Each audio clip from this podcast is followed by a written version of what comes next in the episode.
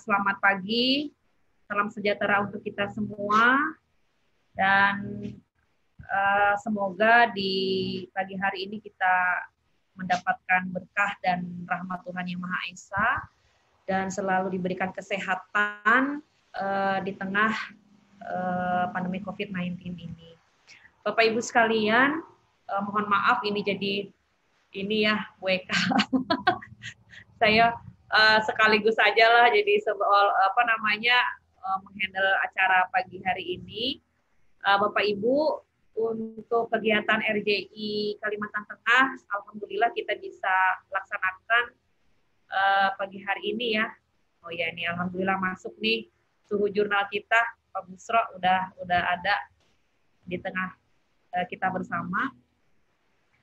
Saya lanjutkan lagi bahwa kegiatan RJI Kalimantan Tengah ini adalah yang pertama ya untuk kita laksanakan, dan insya Allah di bulan-bulan berikutnya kita akan melakukan kegiatan ini dengan tema-tema yang sesuai dengan kebutuhan dari para pengelola jurnal yang ada di Kalimantan Tengah. Bapak-Ibu sekalian, untuk memulai acara pagi hari ini, mari kita bersama-sama mengucapkan basmalah, bismillahirrahmanirrahim, dan mungkin langsung saja kami berikan kesempatan ya, kesempatan waktu dan sebebas-bebasnya dan seluas-luasnya dari dua pemateri kita. Nanti mungkin bisa cerita sedikit ya Pak Busro, nanti juga Bu Eka, perjalanan dalam mengelola jurnal di masing-masing di masing-masing ininya gitu. Baik, Bapak Ibu sekalian, saya tidak panjang lebar, mungkin saya serahkan langsung saja kepada yang pertama ya, Pak Busro ya, disilakan Bapak.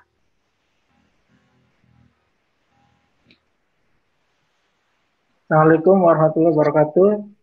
Selamat pagi.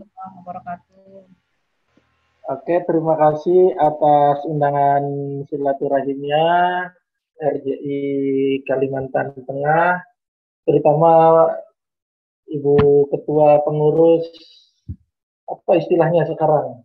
Pengurus pengurus daerah ya, RJI Kalimantan Tengah, Ibu Dr. Desi Rawati. Terima kasih. Sesi kali ini saya dimintai manajemen publikasi sebenarnya dengan basis OJS 3. Bener Bu Ketua? Proses penerbitan ini sebenarnya dalam pengelolaan jurnal, ini sebenarnya menurut saya semuanya sama saja. Nggak ada yang beda, mau pakai belum cetak, belum online masih cetak, mau pakai OJS versi 2, mau pakai OJS versi 3, itu seharusnya sama. Bahwa artikel itu lalu lintasnya dari mulai diterima dari penulis, kemudian nanti dialirkan ke pengelola-pengelola, bagian-bagian, ke peran-peran yang lainnya, sampai artikel itu terbit atau sampai artikel itu ditolak. Itu menurut saya semuanya sama saja, hampir mirip secara logika. Hanya saja mungkin secara teknis, karena ini menggunakan aplikasi, nah maka ada beberapa hal yang mungkin perlu kita ketahui. Ini kalau saya mau kirim ke reviewer, ini caranya gimana? Paling kan gitu pertanyaannya. Ini kalau mau nolak, ini kalau mau dan sebagainya. Nah itu nanti ada banyak pertanyaan tentang itu. OJS ada versi yang sekarang masih digunakan secara mayoritas, itu adalah versi 2 dan versi 3. Ternyata versi 2 dan versi 3 ini walaupun secara logika aliran artikelnya itu sama, tapi secara tampilan, secara teknis, ngeklik yang mana itu ada perbedaan yang cukup besar perbedaannya. Maka dari itu perlu diketahui kembali bagaimana proses penerbitan pada OJS 3 ini. Dan ada catatan, ternyata OJS 3 pun sekarang udah ada versi terbaru, dan itu agak sedikit beda bajunya di penyelesaian akhirnya. Tadi pagi sempat saya update materi ini, jadi Bapak Ibu nanti bisa disesuaikan. Materinya sudah saya unggah di www.busro.id sebenarnya. Pakai www depannya www.busro.id. Nanti di sana Bapak Ibu bisa cari di yang judulnya proses penerbitan artikel pada OJS 3. Ambil saya kirim ke chat. Barangkali ini saya pakai versi web ini, karena versi aplikasinya ternyata nggak tahu, kayaknya ada sedikit kendala dengan IP UIN Bandungnya. Saya sudah kirim ke chat.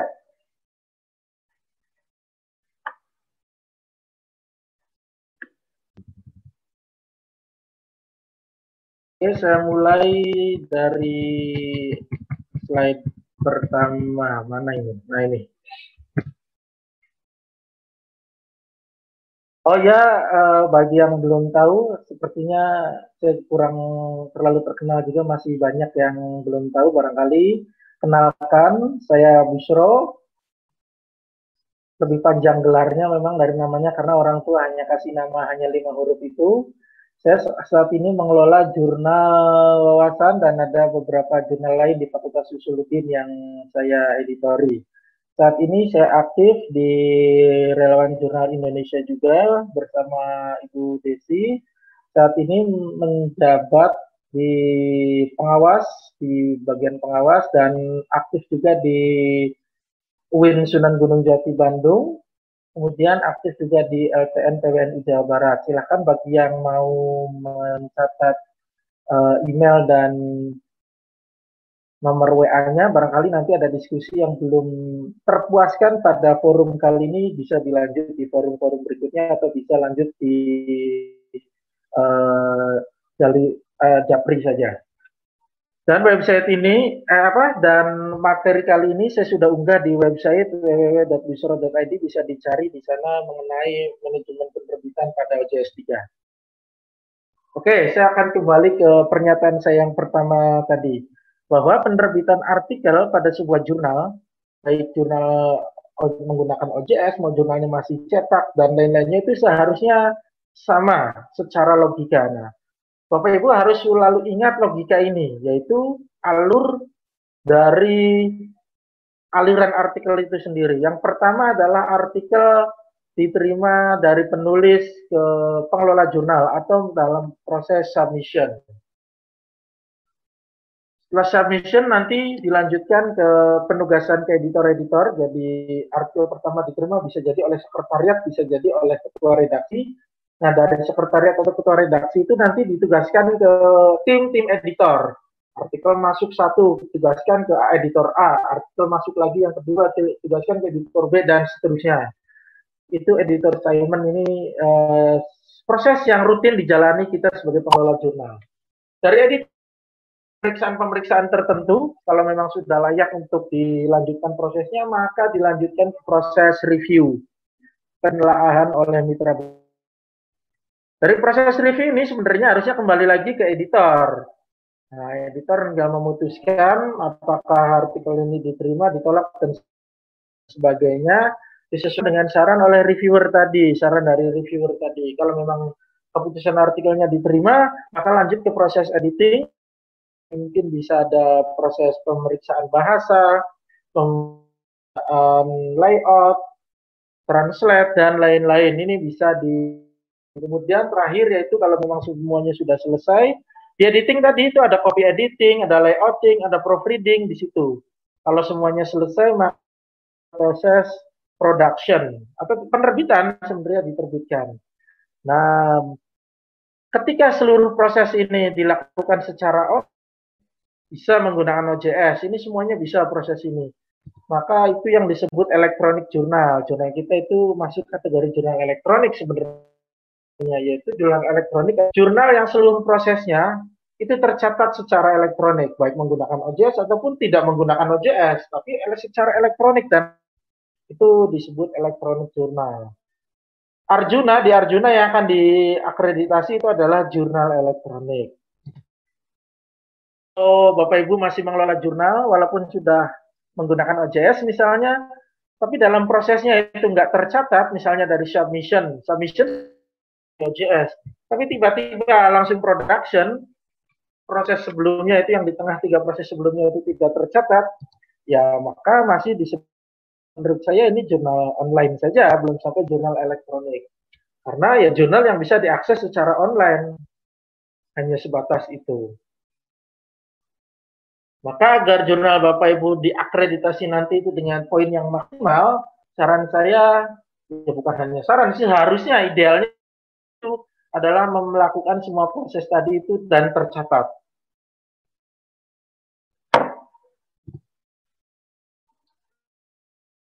Oke, sebelum nanti saya akan simulasikan. Tapi sebelum simulasi ada sedikit mohon perhatian, ini ada catatan sedikit bahwa struktur tim editorial di jurnal itu berbeda dengan peran atau role yang ada pada OJS. Ya gimana? Maksudnya begini.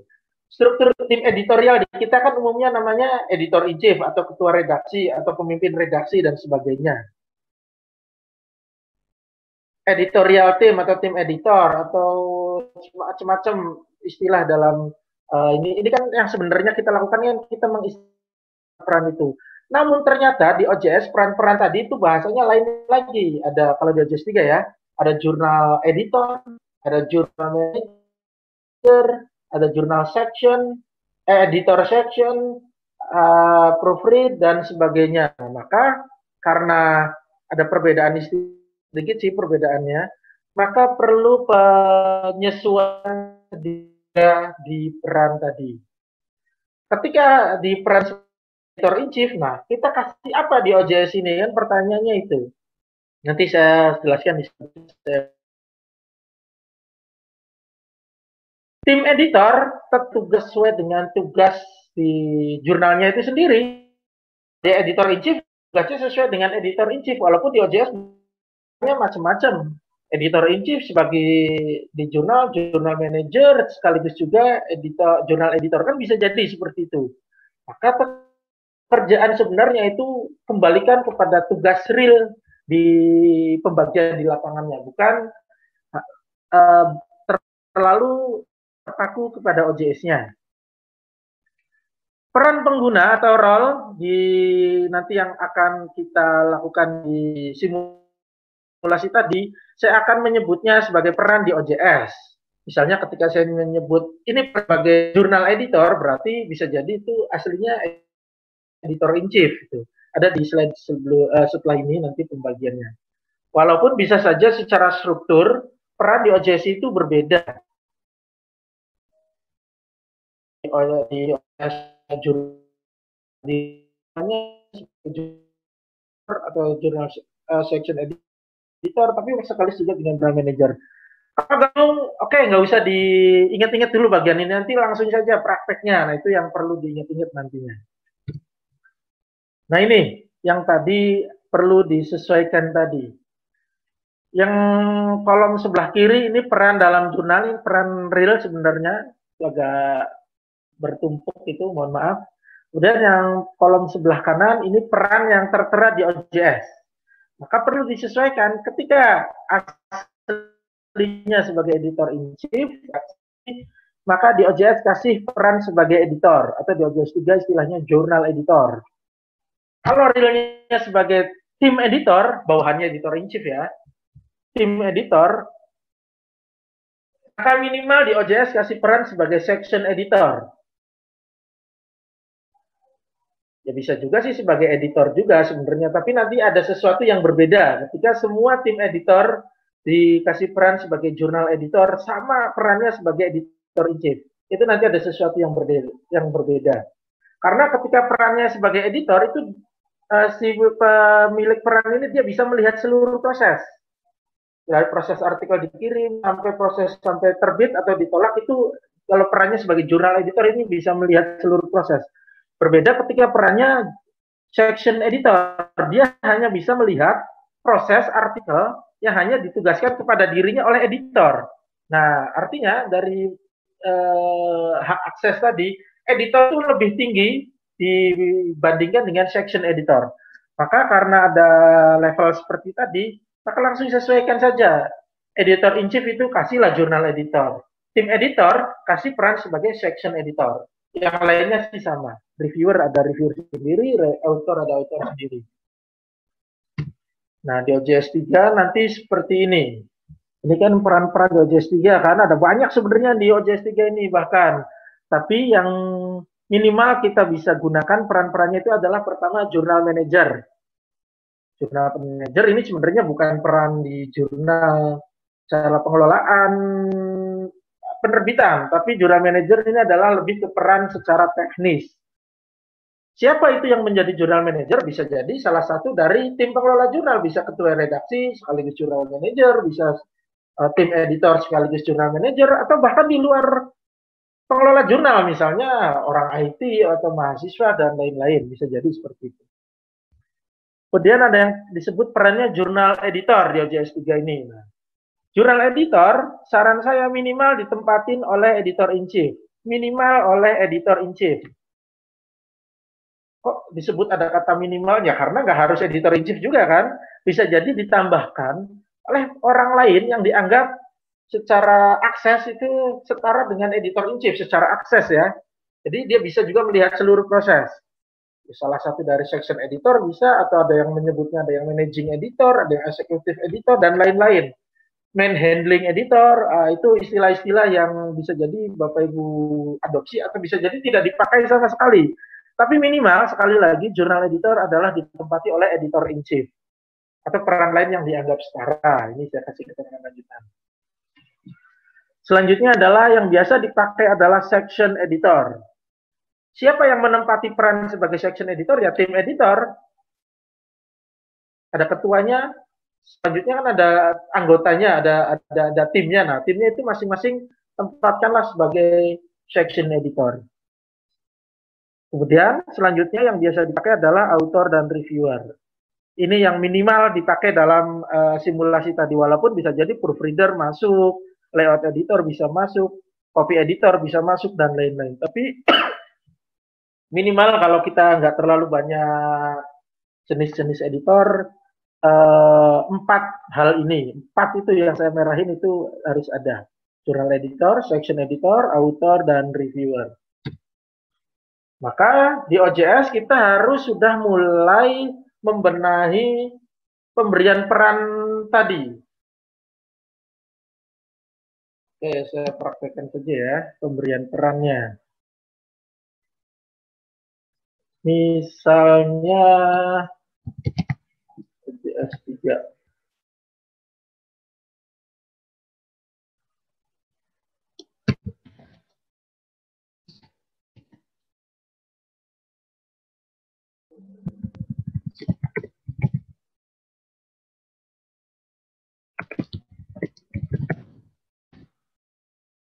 Yang mana nih? Sebentar, soalnya kampus saya menggunakan jurnal dengan OJS 2. Saya mau menunjukkan jurnal dengan OJS 3. Saya pinjam jurnal lain saja. Oke, dapat. Ini saya mohon izin ke pengelola jurnal STP Bandung, karena sekaligus juga membantu pengelolaannya. Maka saya mohon izin untuk dijadikan contoh. Hal selanjutnya setelah kita tahu bahwa peran editor in chief itu harus dikasih peran di OJS-nya sebagai jurnal editor, maka kita rapihin, atau kalau memang belum masuk ke sini ya kita masukin, kalau memang sudah terlanjur masuk ya kita rapihin, kita rapihkan. Caranya adalah di bagian user ini. Di bagian user kita bisa cek apakah peran-peran tadi sudah sesuai dengan realnya di jurnal kita. Caranya ini di bagian user, ketika kemudian kita klik search di sini, kita cek satu-satu. Misalnya kita cek yang pertama adalah jurnal editor. Ini isinya harusnya berisi minimal editor-in-chief atau orang yang dianggap setara dengan editor-in-chief, ketua redaksi. Search. Nah, di sini dianggap di sini editor-in-chiefnya itu Pak Brantas. Yang lainnya ini nggak wajib ada di sini. Minimal ada Pak Brantas saja. Yang lainnya ini harusnya di section jurnal section editor. Coba yang lebih pas mungkin barista. Jadi kurang pas, barangkali malah bikin bingung Bapak Ibu. Di sini jurnal editor. Nah, di sini minimal harusnya hanya berisi ketua redaksi saja di bagian jurnal editor. Kemudian tinggal kita cari di sini bagian section editornya. Section editor berarti di sini harusnya berisi tim editor yang lainnya. Nah, ini barista ini belum ada, maka kalau belum ada tinggal add user, buat user akun-akun yang tadi itu. Kembali berarti ke itu yang agak lengkap sebelumnya.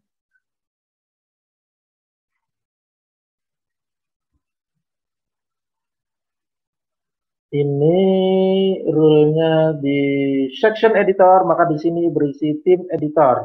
Kalau ada orang yang ternyata belum masuk, maka add user saja di sini. Kalau ada orang yang kesasar, misalnya Pak Regi ini harusnya di editor, di sana tempatnya bukan di sini. Maka tinggal edit saja di sini, edit. Nah, kemudian di bagian ini checklist-checklistnya. Pak Regi itu harusnya ada di jurnal editor. Oh ya, sudah ada di jurnal editor. Tapi tinggal pengen nggak ada di section editor, pengen di-uncheck. Kan tinggal di-uncheck di sini. Dan seterusnya. Nah, ini enaknya JS3. Editnya bisa lebih simpel. Dan seterusnya. Oke, kembali ke slide dulu.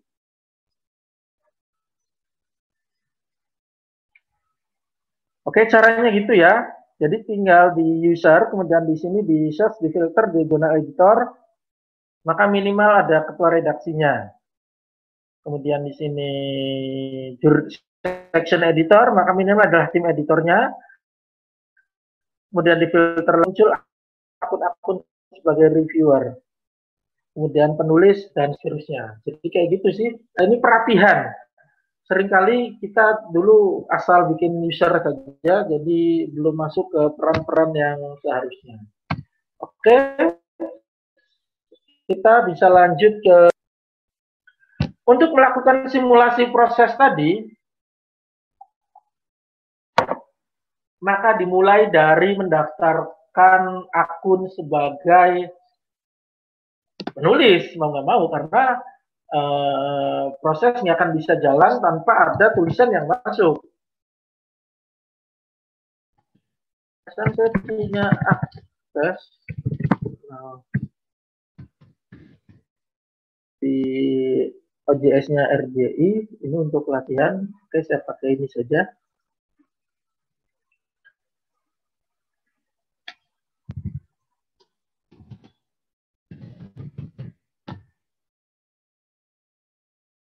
Oke, bisa. Mau nggak mau, pertama berarti kita harus mendaftar sebagai penulis. Nah, seharusnya penulis daftar sendiri kan, register. Tinggal di webnya ada register, isi form tadi, maka selesai. Tapi saya mau cepat saja karena Bapak Ibu juga sebagai pengelola jurnal. Di OJS itu, baik OJS 2 maupun OJS 3, ada fungsi yang disebut sebagai login as gitu. Jadi saya sebagai jurnal editor atau saya sebagai jurnal manager ini bisa login sebagai siapa saja ke akun-akun yang tertera di sini, yaitu. Nah, saya hanya mau kasih peringatan saja bahwa saya lakukan proses ini hanya sekedar untuk ini. Bapak Ibu bisa melakukannya secara normal. Oke, masih connect ya. Kadang-kadang kalau nggak ada suara gini takut tiba-tiba mati sendiri, saya ngomong sendiri. Oke, caranya ini misalnya saya tinggal pilih peran sebagai autor, kemudian tinggal saya pilih yang ada di sini untuk saya pinjam akunnya. Oke, saya mau login sebagai Hamzah. Ini, jadi di akun penulis jurnal untuk simulasi ini ada ini, saya mau sebagai Hamzah saja. Oke, login sebagai Hamzah. Nah, sekarang saya sudah login sebagai penulis atas nama Hamzah. Ini bisa dilihat di sini Hamzah Busro, ini namanya Hamzah Busro, ini anak bungsu saya, ini asal bikin nama aja, nggak ada ide, tulis aja Hamzah bin Busro kan. Untuk menulis, untuk mengirimkan artikel, ya maka ya pertama ya harus disiapkan OJS-nya sih, dengan nomornya klik news. Dan ada daftar checklist ini bisa diedit juga oleh jurnal manager sebenarnya, pengen ditambahin, pengen dikurangin misalnya. Oke, saya ini aja, checklist aja semua. Pada prinsipnya sih checklist semua secara teknis, tapi harusnya dibaca dulu. Ini kan permintaan pengelola jurnal. Nah, kalau sudah terpenuhi baru checklist, sudah terpenuhi baru checklist. Jadi jangan ada cerita kita hanya checklist saja, ternyata nanti di akhir ditolak ini sebagai penulis. Kemudian ada comment for editor, ini bisa menyampaikan sepatah dua patah kalimat di sini. Kalau memang mau ada pesan untuk editor, assalamualaikum, bla bla bla bla ya, dan seterusnya lah. Ini contoh saja. Kalau ada checklist yang lain, di checklist juga, kemudian save and continue. Langkah berikutnya setelah kita tadi mengisi prasyarat ya, checklist tadi, daftar yang diinginkan oleh pengelola jurnal. Langkah berikutnya adalah mengunggah dokumen file artikelnya. Ini bisa pilih sih, ada banyak pilihan sebenarnya. Tapi minimal artikel teks saja. Nanti tinggal unggah di sini. Itu saya belum bikin artikel.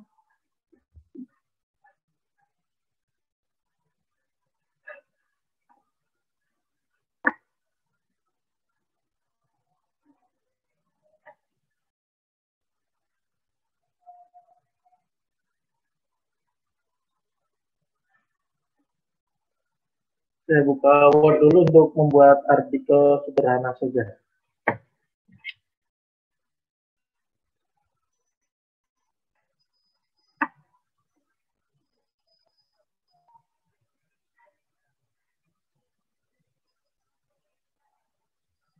repotnya pakai Zoom ini harus screen sharingnya pindah-pindah per aplikasi. Kalau langsung kan enak ya. Bahkan bisa sambil nanya langsung juga. Oke, sambil saya buka Word ini, barangkali ada yang mau didiskusikan sampai di sini. Satu pertanyaan.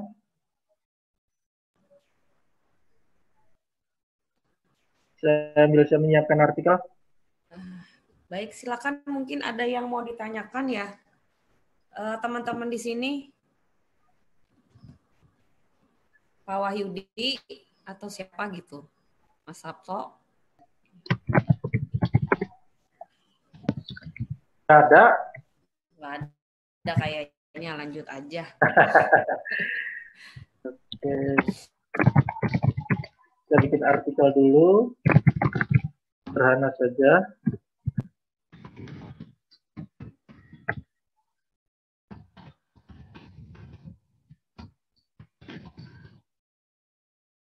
Tapi kedengeran kan Bu ya? Takutnya nggak ada karena nggak kedengeran. Ngomong apa katanya? Oh ya, silakan. Bentar, mau dijawab. Boleh, silakan. Ada yang nanya, silakan. Mas Satria dari ini. Silakan Mas Satria. Langsung saja.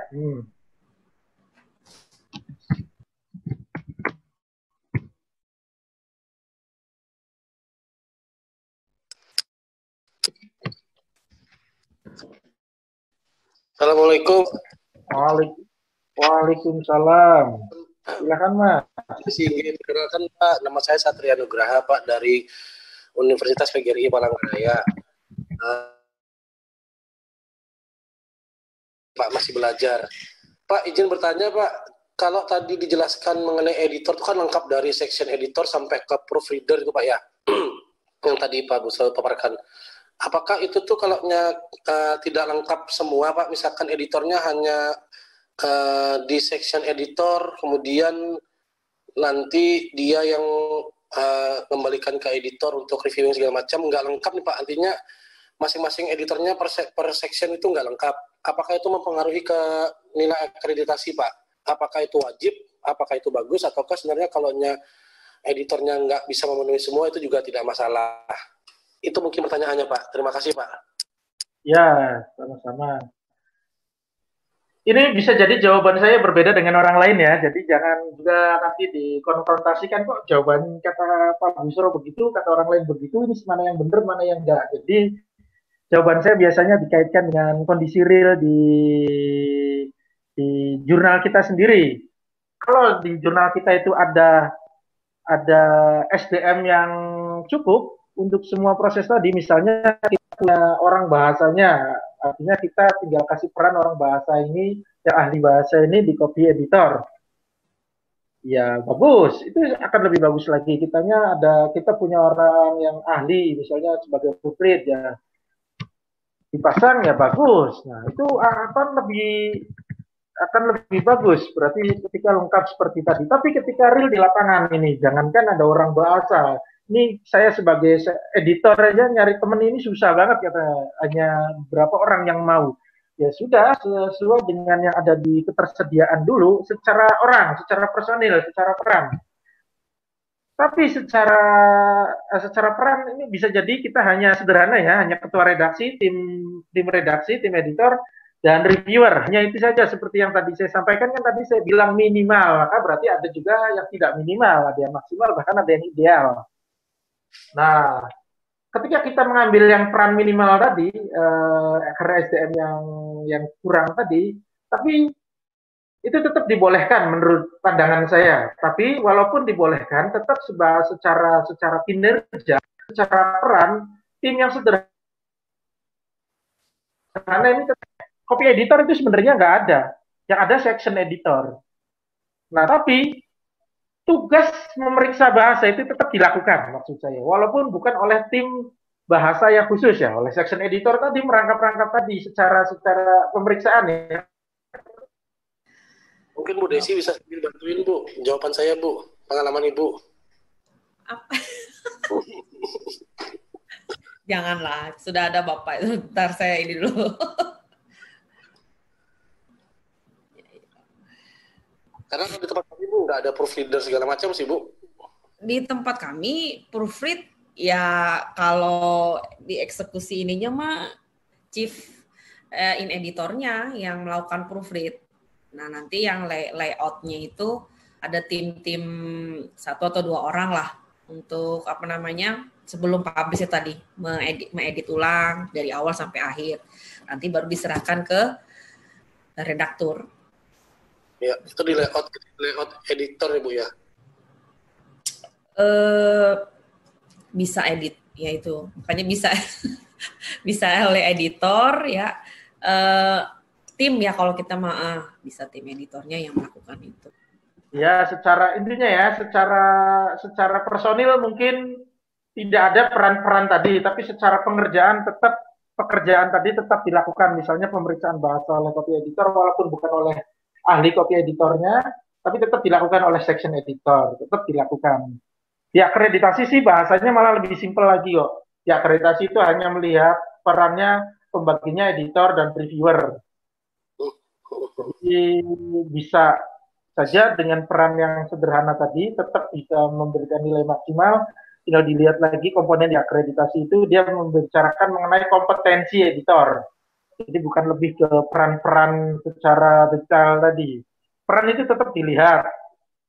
Ketika perannya itu ada, maka seharusnya berjalan. Walaupun peran-peran yang tadi tidak ada, tapi kalau ketika hasilnya tetap maksimal, maka asesor bisa jadi menganggap bahwa walaupun tidak ada copy editor atau proofreadernya, tapi tetap peran copy editor dan proofread ini tetap dilakukan oleh section editor. Bisa jadi seperti itu nantinya. Itu Pak Satria. Iya Pak, terima kasih Pak Busro. Oke, siap, saya lanjut simulasi ya.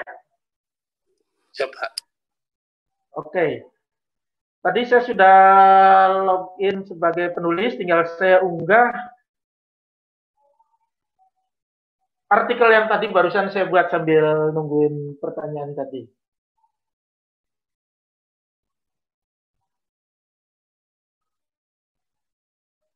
Ini kalau yang tampil hanya browser, karena memang yang di-sharing harus ganti-ganti nih. Ini pertama browser dulu, nanti kalau mau pindah ke Word, saya harus ganti lagi. Jadi Kalau yang tampil hanya di browser, Word-nya misalnya enggak, dibayangkan saja.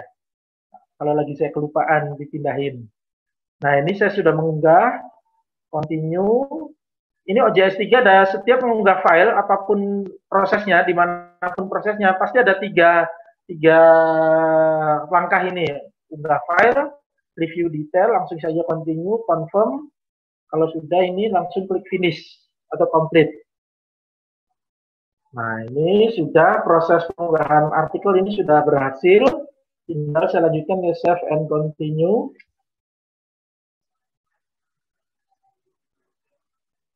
Yang berikutnya adalah proses input metadata. Metadata ini terdiri dari judul, di-copy saja. Judul ke tempatnya judul. Abstrak ke tempatnya abstrak.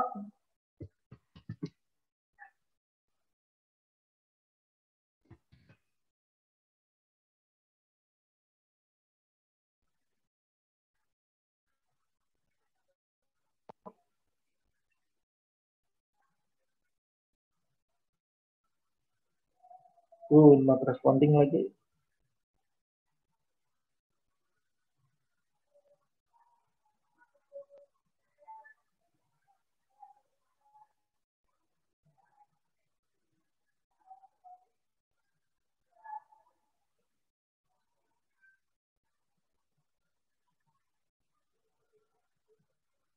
Abstrak, di abstrak. Nah, ini ketika penulisnya lebih dari satu, add kontributor aja di sini. Nanti isikan identitas penulis yang lainnya. Ini yang isi penulis, tapi penulis sering salah. Makanya Bapak Ibu pun harus bisa sebagai pengelola jurnal, ketika ada penulis salah kan kita bisa bantu memperbaikinya, atau ada penulis nanya kan kita bisa bantu jawab. Atau Bapak Ibu harus bikin panduan submit naskah, nah, biar kan penulis nggak salah nantinya. Nah ini di bagian keyword ini yang sering salah. Sering banget salah. Karena di keywordnya itu misalnya ini, maka dia ditulis gini semua. Jadi masih koma-koma. Nah, ini salah kayak gini. Satu-satu harusnya. Lorem dulu, kemudian klik asal. Ketik lagi, lanjutannya ipsum. Jadi per satu kata di kopinya. Dari Word itu kan pakai koma atau pakai titik koma. Paste di sini, ya tetap dianggap satu inputan oleh OJS 3. Maka harusnya di-copy satu-satu kayak gini. Dolor, pindahin, Ahmed, pindahin, baru yang ininya hapus. Nah, kayak gini. Nanti di sini kalau ada yang diaktifkan untuk referensinya, berarti diisi juga. Kalau saya ini karena untuk simulasi saja, saya lupa mengaktifkannya. Nanti saya aktifkan. Save and continue. Proses keempat hanya konfirmasi, langsung saja klik finish. Oke.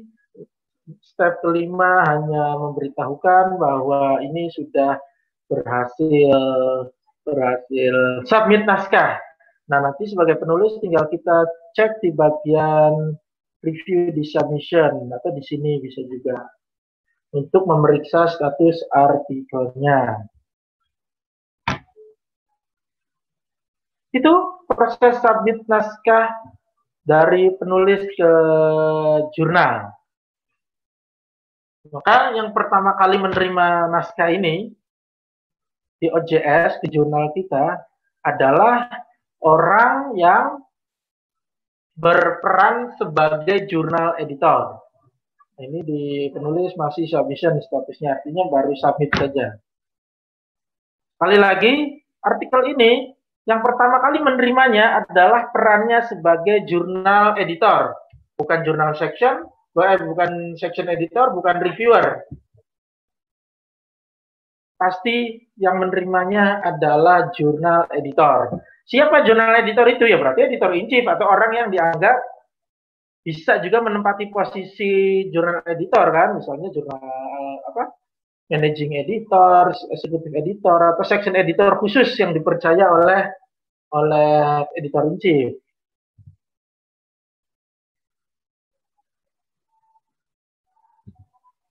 Oke, ke slide sebentar. Artikel pertama kali masuk diterima oleh editor OJS ya, atau jurnal editor. Kemudian naskah statusnya belum ditugaskan atau di OJS 3 istilahnya submission saja.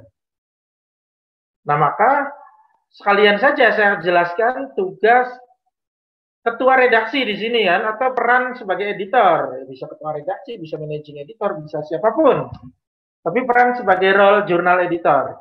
Yang pertama adalah dia bisa membuat isu, membuat identitas terbitannya. Volume 1 nomor 1, volume 1 nomor 2, volume 2 nomor 1, dan sejenisnya. Itu namanya isu. Jadi yang bisa membuat isu itu hanyalah peran sebagai jurnal editor.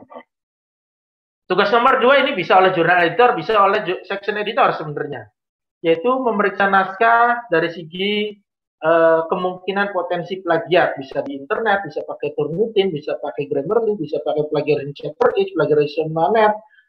Wah, ada banyak produknya. Silahkan, saya nggak harus menyarankan salah satunya. Nomor 2, sekali lagi bisa oleh ketua redaksi, bisa oleh nanti section editor saja, itu dikembalikan. Ya, pasti proses ini harus dilakukan. Yang ketiga adalah memeriksa kesesuaian naskah skopnya dengan jurnalnya. Kalau nggak sesuai, ya tolak saja kan. Ngapain diproses, bahkan sampai proses review kan. Mending di proses awal ini ditolak daripada nyapain reviewer atau section editor nantinya. Yang berikutnya adalah menunjuk dan menugaskan editor section atau tim redaksi untuk bertanggung jawab kepada artikel yang masuk ini. Ini harus didistribusikan, masuk 3-tiganya distribusikan. Masuk lagi 1 distribusikan, jangan sampai numpuk. Langsung saja distribusikan, biar penulis itu tahu artikel apa jurnalnya itu ada penghuninya. Kalau submission sampai berbulan-bulan gini kan penulis jadi nanya, ini ada orang yang lola nggak sih kok dari 3 bulan yang lalu statusnya belum dilanjut prosesnya, masih submission aja. Nah, itu yang terakhir adalah menolak kalau ada yang butuh ditolak, misalnya nggak sesuai scope, plagiarisme checkernya similaritasnya terlalu tinggi, dan lain-lain. Oke, kita praktekkan tugas yang singkat ini, sederhana ini. Maka saya harus login sebagai ketua redaksi lagi, sebagai editor lagi, yaitu ya saya sendiri, Busro, di sini. Saya tugaskan diri saya ini di sini sebagai editor, jurnal editor. Nah, maka akan masuk ke saya sebagai Busro, ini ada artikel masuk dari Hamzah. Nah, maka tugas saya sebagai yang perannya editor atau editor in chief adalah pertama tadi membuat isu ya. Membuat isu itu adanya di sini. Ini future issue. Kemudian di sini nih, ini create issue. Isi saja. Ini saya menetapkan isu yang sudah ada saja lah, kan ini baru dibuat, belum ada isinya. Jadi saya bisa membuat isu setahun ke hari ini, setahun ke depan, 2 tahun ke depan, 3 tahun ke depan, dan seterusnya. Itu bisa sekaligus di jamat takdim aja. Nggak apa-apa. Biar nggak capek bikin-bikin lagi. Oke, kembali lagi ke submission. Selain membuat isu, tugas editor adalah memeriksa naskah ini dari sisi potensi plagiarisme. Maka untuk bisa memeriksa potensi plagiarisme, ya harus download kan. Nah, cara downloadnya ya klik judul artikelnya atau namanya yang nulis tadi, Hamzah Busro. Downloadnya di sini. Nih, klik aja ini untuk di-download. Udahlah, untuk simulasi nggak usah diperiksa ya. Di sesuai scope juga ceritanya lah, langsung saja ke proses selanjutnya. Selanjutnya adalah karena mau nolak di sini ya, kalau ada ini tinggal ikut itu ya, menugaskan section editor ya. Oh ya, betul. Iya. Ini. Ya, jadi ini tinggal selesaiin section editor, cepet aja lah, takut nanti hilang-hilang lagi. Di filter, kita cari section editor. Nanti kan ada banyak, bisa jadi ada 10, ada jenis. Saya hanya buat silasi tadi. Misalnya saya tugaskan ke Siti Nurhasanah sebagai section editor untuk bertanggung jawab di artikel Hamzah ini. Dan tinggal pilih misalnya editorial assignment di sini. Nanti ada redaksi yang sudah dibuatkan oleh OJS-nya, nggak bisa diganti-ganti sih kalau saya, tapi kalau mau diubah juga bisa, waktu bisa ditambah, bisa dihapus, silahkan.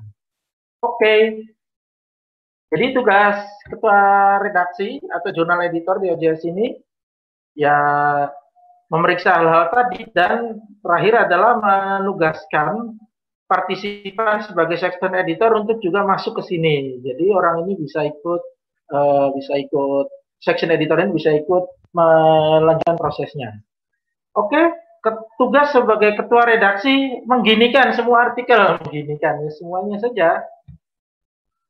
Nah, selanjutnya adalah berarti artikel ya sudah pindah sekarang adalah di section editor atas nama Siti Nurhasanah. Balik ke slide sedikit.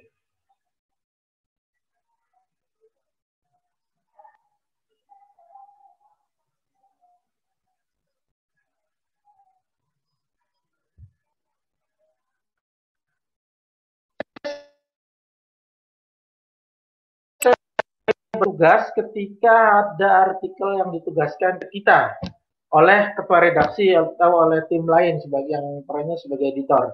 Nah, kalau perannya seperti ini kan jadi enak gitu, gak akan rebutan naskah. Kalau semuanya perannya sebagai jurnal editor, wah maka semua naskah akan masuk ke semua tim. Nah, akhirnya rebutan naskah, mending kalau rebutan. Yang lebih parah lagi saling mengandalkan, wah kayaknya sudah dikerjain oleh A, kayaknya udah dikerjain oleh B, akhirnya nggak ada yang ngerjain satupun kan, bisa jadi seperti itu nantinya. Oke, dari ketua redaksi atau dari jurnal editor, naskah akan dikirimkan ke section editor. Maka tugas section editor adalah pertama ya namanya juga editor kan, yang edit, ngedit apa? Yang edit naskah, Mas. Sebatas bahwa naskah ini layak dibaca oleh reviewer. Soalnya proses selanjutnya adalah mengirim naskah ini ke reviewer. Layak dibaca secara, ya bukan secara substansi bagus artikelnya ya, itu kalau substansi kan masih urusan penulis dulu. Sementara minimal section editor ini adalah ngedit, misalnya ada kesalahan-kesalahan tanda baca, itu edit-editin aja. Misalnya struktur artikelnya masih ada rumusan masalah, ini kan ada juga yang masih gini-gini, ya kita hapus-hapusin dulu, kita sesuaikan. Minimal layak dibaca oleh reviewer. Jangan sampai reviewer ngamuk-ngamuk, naskah kayak gini kok dikirim ke saya kan gitu. Minimal kan ya substansi nantilah biar reviewer dulu yang baca nantinya misalnya. Walaupun kita juga sedikit-sedikit membaca substansi itu. Hapusin tugasnya kemudian adalah setelah mengedit adalah menghapus identitas penulis. Kalau kebijakannya harus blind. Yang ketiga adalah mengirim naskah ini ke reviewer, artinya ikut mengassign reviewer juga untuk masuk ke penugasan ini, naskah ini. Oke, kita praktekkan. Berarti saya sekarang tinggal login sebagai Siti Nurhasanah.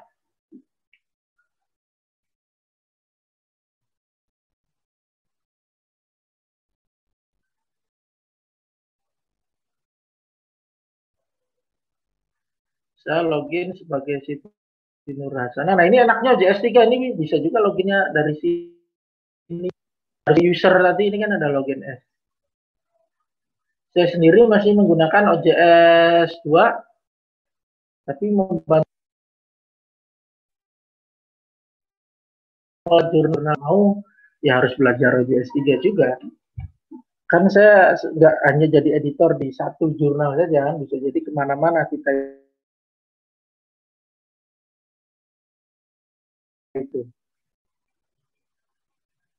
Oke, tugas Siti Nurhasanah sebagai section editor tadi adalah edit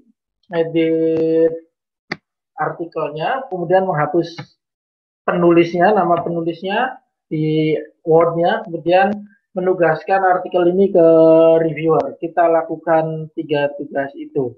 Berarti download kan artikelnya? Download artikelnya di sini.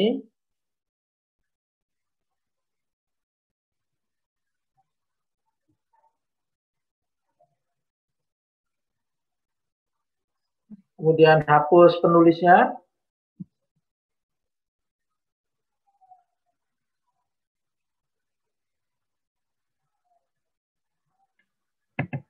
Bentar, ini loadingnya cukup lama.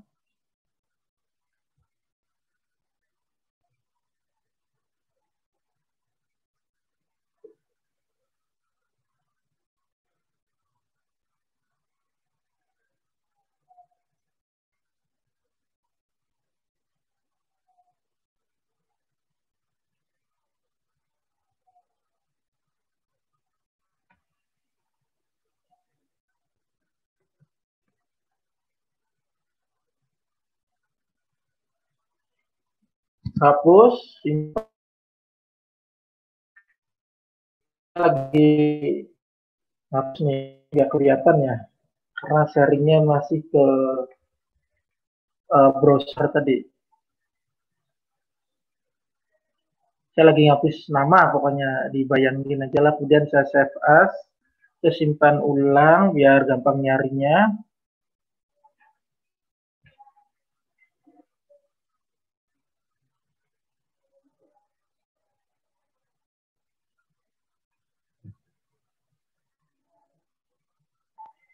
Ini saya sampai jam berapa, Ibu Desi? Kan kita sampai jam 12 tuh, Bapak. Berarti Pak Busro, karena ada satu pemateri lagi. Mungkin jam ini ya, sebelum jam berapa nih, setengah 11. Jam 11 kurang kali ya, atau gimana? Oke. Saya percepat berarti. Iya. Karena tadi banyak hambatan. Oke, tinggal nanti diunggah di sini file yang sudah saya edit, kemudian yang sudah saya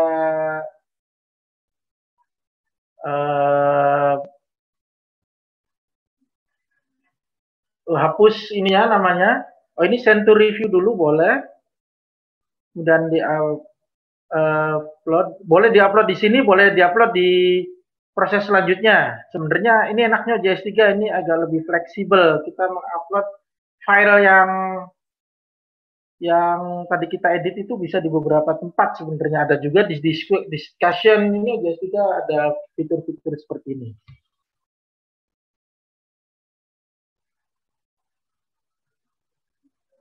Ini saya ceritanya mau mereplace atau mengunggah ulang file yang sudah saya edit, yang sudah saya hapus namanya, untuk file ini dikirimkan ke proses berikutnya, yaitu proses review oleh reviewer. Upload file.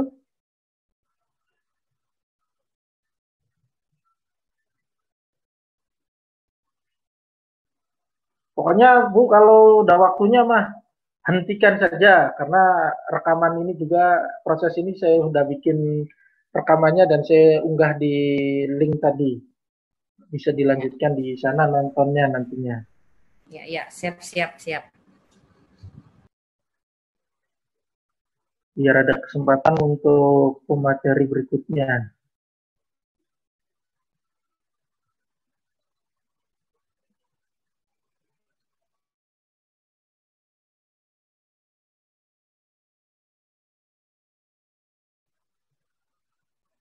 Dan to review.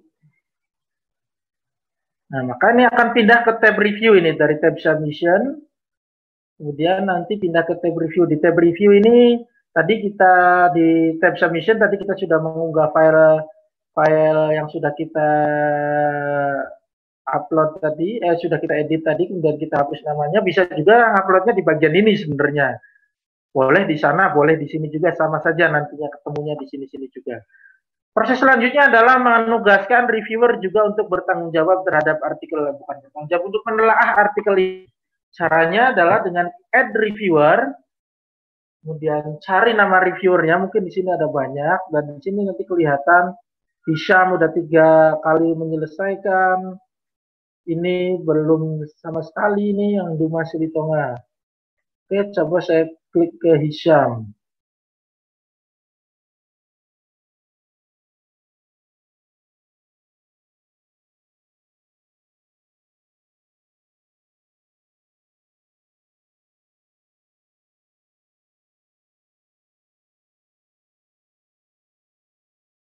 Tadi reviewer tadi tinggal ini ada reaksi otomatis sebenarnya emailnya, kita tinggal ngikutin atau mau diedit silahkan. Mau blind, mau open, ini biasanya saya double blind, add reviewer. Maka sudah terkirim ke Hisyam untuk menelaah artikel ini. Kalau reviewernya mau 2, lakukan hal yang sama sekali lagi. Dan kayak tadi lagi. kan bisa kan, ini misalnya select reviewer, kalau untuk akreditasi pengen Sinta 2 misalnya, sebenarnya nggak harus akreditasi sih. Saran saya reviewer 2 lah. Jadi kan kita enak sebagai editor itu. Kalau ada yang merekomendasikannya dari 2 orang kan kita enak memutuskan naskahnya. Oke, selanjutnya naskah sudah terkirim ke reviewer. Saya akan login ke reviewer atas nama Hisyam nantinya. Karena ini Dumas Silitonga ini saya nggak tahu, saya nggak membuat akun ini. Oke. Selanjutnya adalah saya logout sebagai section editor, kemudian nanti saya login sebagai reviewer untuk menelaah naskah ini. Saya ke slide sebentar.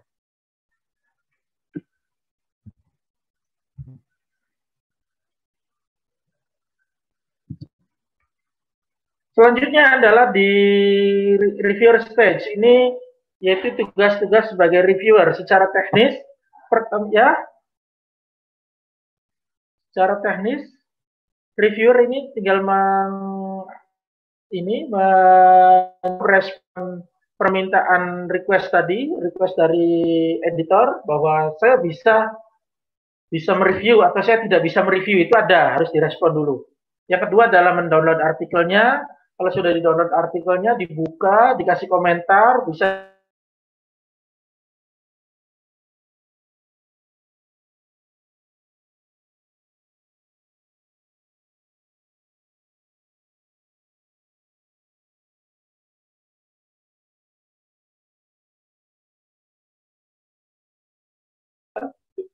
dan kasih tahu ke penulis, sebenarnya gitu saja. Oke, kita praktekkan. Saya login dulu sebagai reviewer. Saya mau sebagai Hisyam saja. Login as Hisyam. Pertama tadi kita harus merespon. Nah, ini ada tulisannya kan, ada keterangannya. Waiting for a response from the reviewer. Jadi artikel ini belum direspon oleh saya sebagai reviewer. Maka saya sebagai reviewer pertama adalah merespon. Apakah mau setuju untuk mereview atau saya menolak untuk mereview? Saya setuju aja. Dan kasih komentar setelah di-download. Ini saya sudah download, kemudian saya kasih komentar. Kalau nggak kelihatan wordnya nggak apa-apa, bayangkan saja saya sedang memberi komentar dengan cara klik tab review, kemudian ada new comment biar enak. Komentar judul, misalnya saya kasih komentar judul belum bla bla bla bla bla, misalnya abstrak saya kasih komentar juga, asal aja saya simpan hasilnya biar saya bisa nyari dengan mudah. Hasil review saya kasih nama. Oke, setelah selesai ini ada form review, ini form. Lanjut saja mungkin Bapak Ibu, kita ke pemateri berikutnya ya Bu Eka.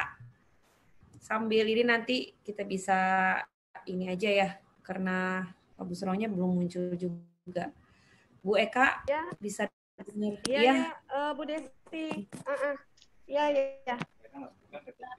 Jadi Pak Busro nggak ngasih apa di jeda dulu ya? Ya, jeda aja. Oh, jeda. Oke. Ya, siap. Terima kasih kesempatannya yang sudah diberikan kepada saya. Hari ini saya akan memberikan materi tentang custom OJS 3, karena teman-teman pengelola jurnal, khususnya di Kalteng ini kebanyakan menggunakan OJS 3, ya nggak Bu Desi ya? Ya. Jadi saya cuman sharing aja. Pengelola jurnal bukan, tapi setidaknya sharing bagaimana posisi jurnal kita, jurnal OJS 3 ini biar penampilannya biar lebih menarik lah, biar lebih menarik. Dan kemudian selain menarik juga yang akan mengunjungi jurnal kita itu paham, oh posisinya di sini, nah gitu. Saya share screen saja untuk materi yang akan saya sampaikan pada hari ini. Ntar ke, ambil di pakar atau kena aja gini. Sorry.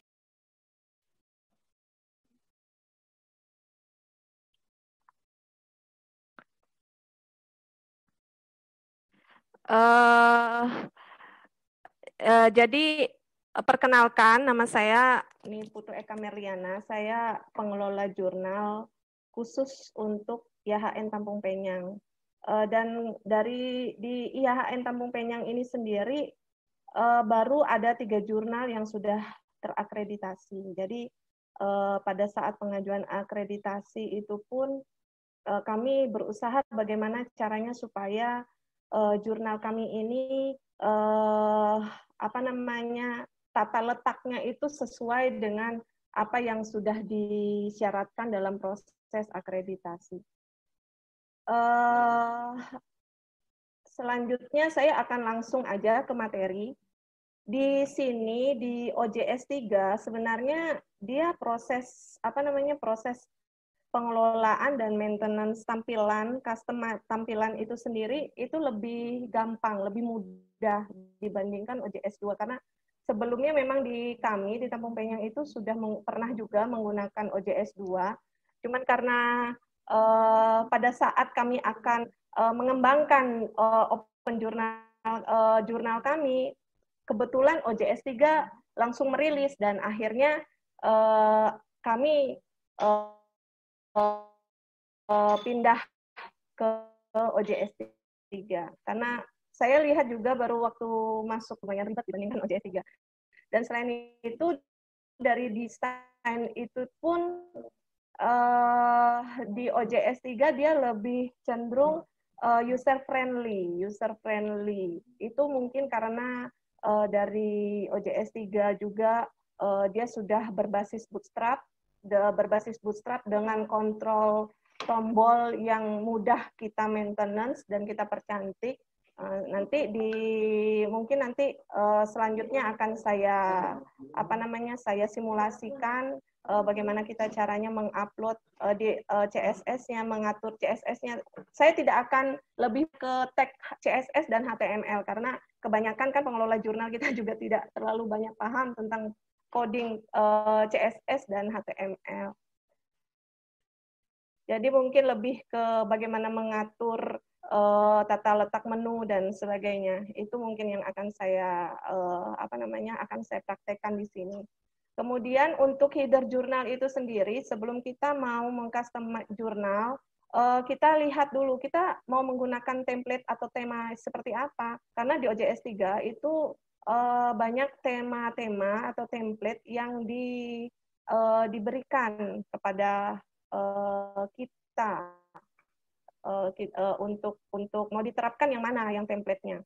Nanti kita bisa persiapkan sesuai dengan ukuran dari template itu sendiri.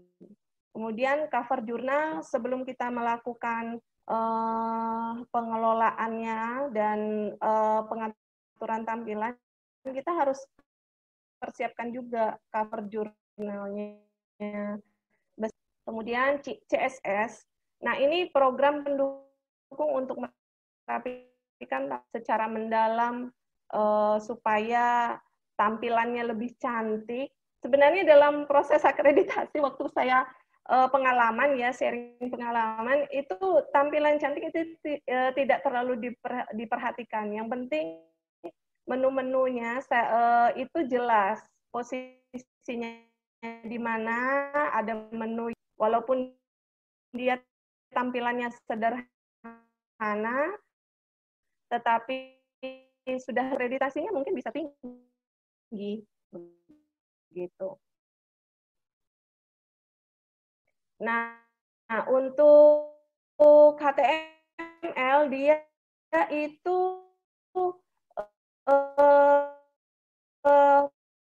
bagian dari bukan bagian, tetapi lebih ke pengaturan coding-codingnya yang ada di dalamnya. Nah, begitu. Selain itu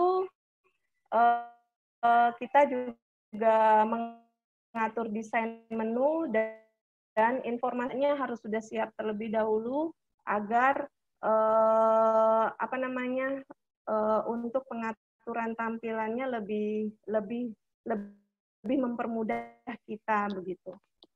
Nah, ini tampilan OJS 3 yang baru diinstal.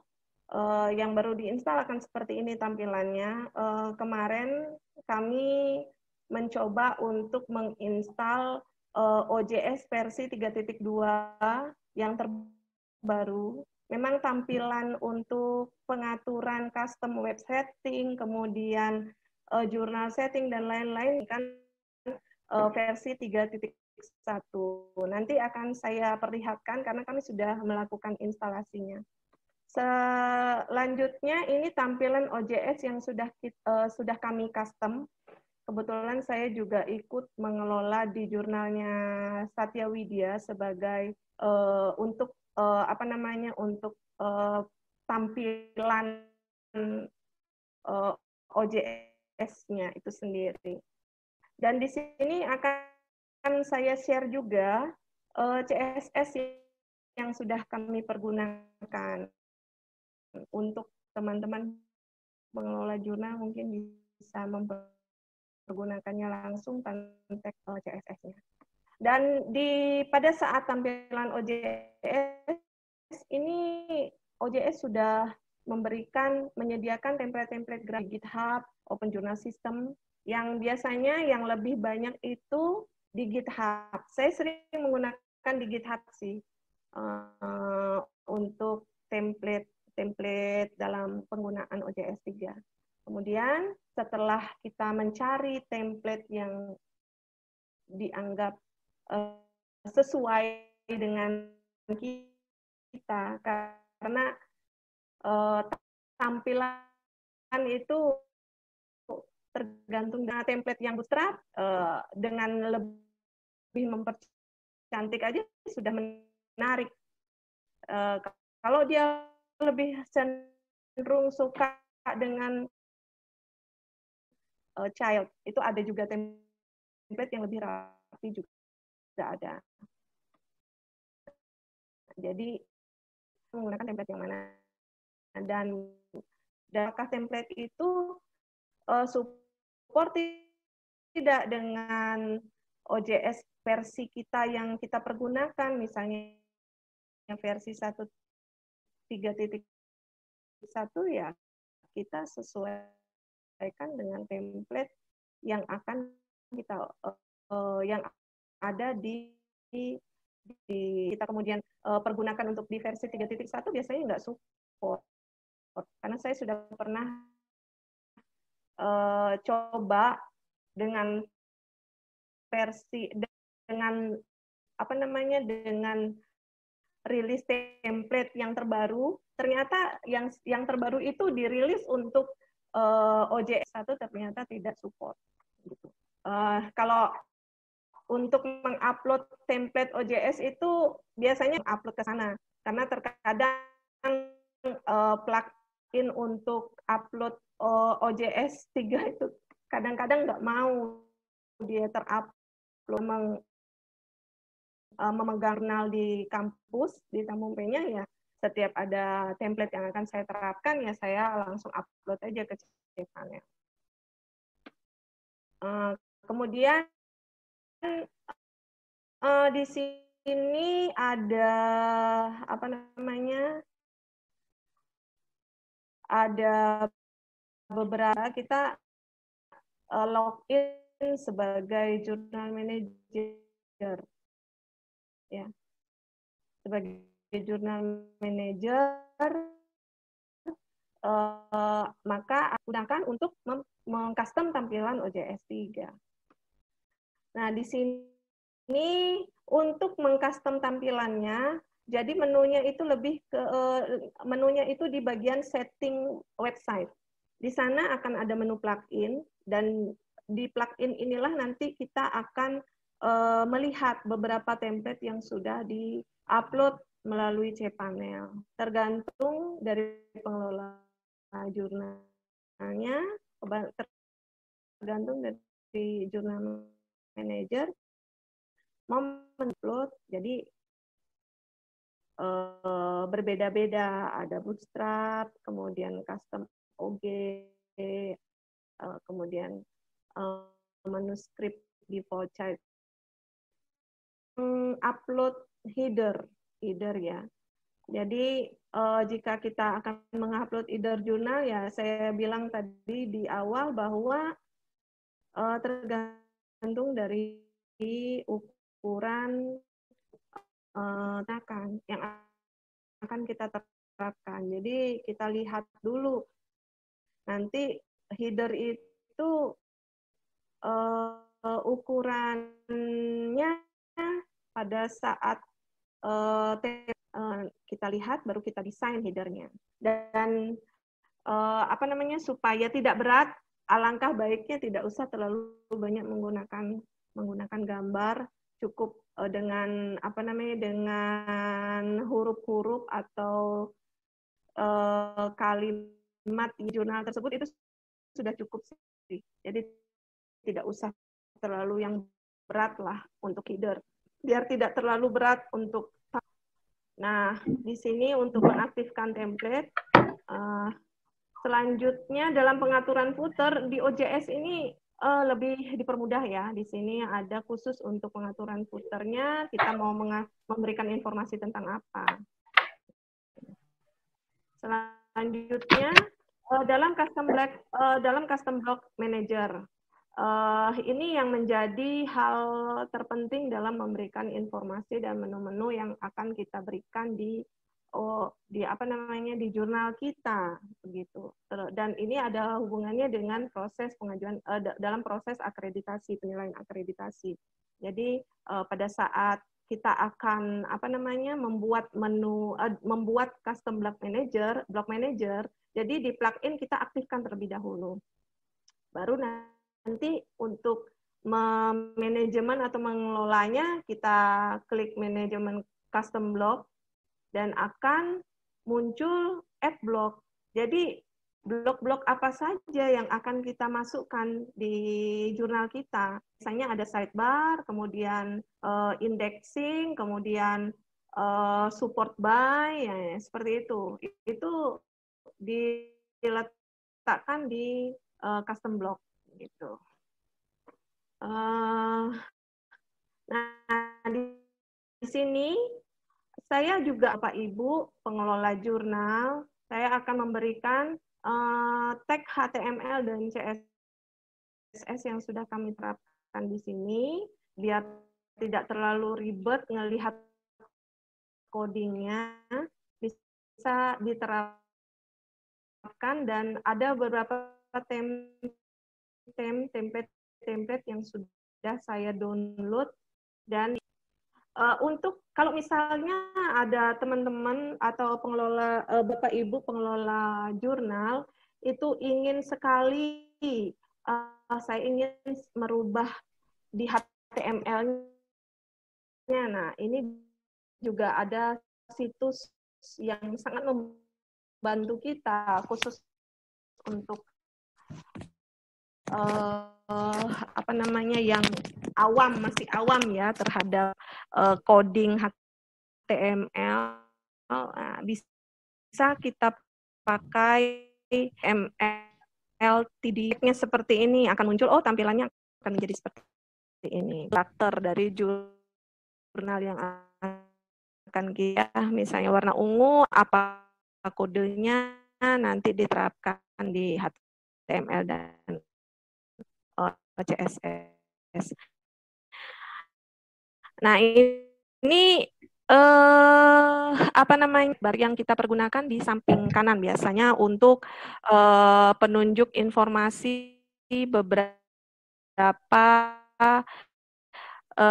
informasi yang terkait dengan misalnya, dan biasanya di sini akan tersimpan dalam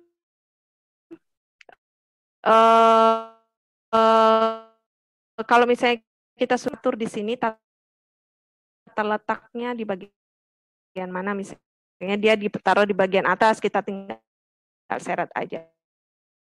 Nanti akan saya kemudian selanjutnya Static page juga biasanya ada hubungannya dengan menu sidebar. Biasanya dia lebih ke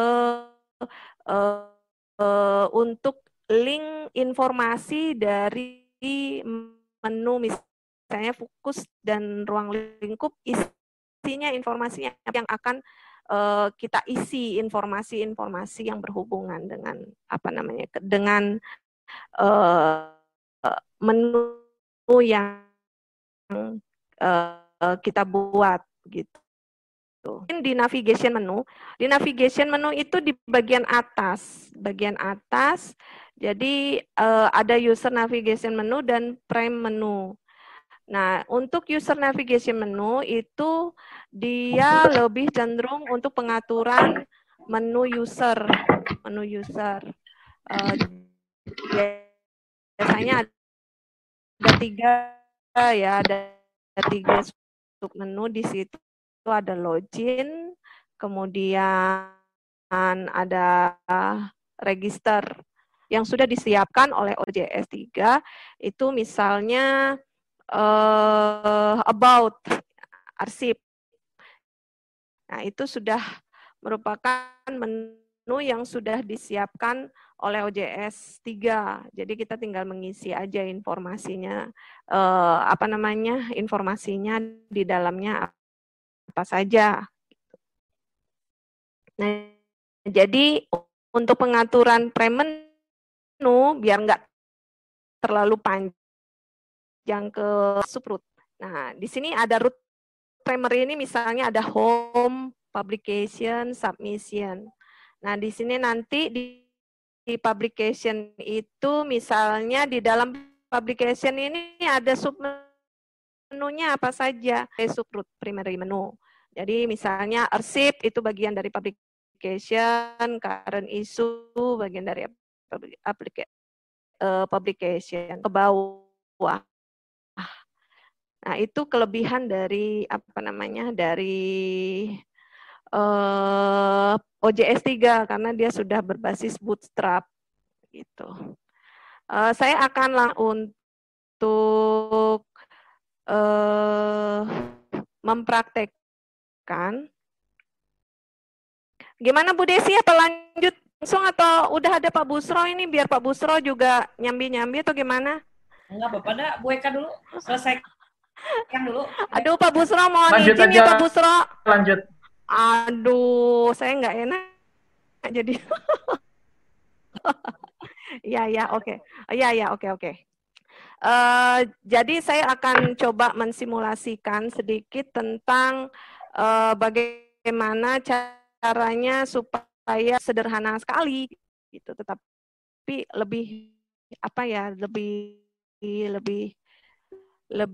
enak lah tertatanya begitu. Cuman sharing yang sudah saya pergunakan.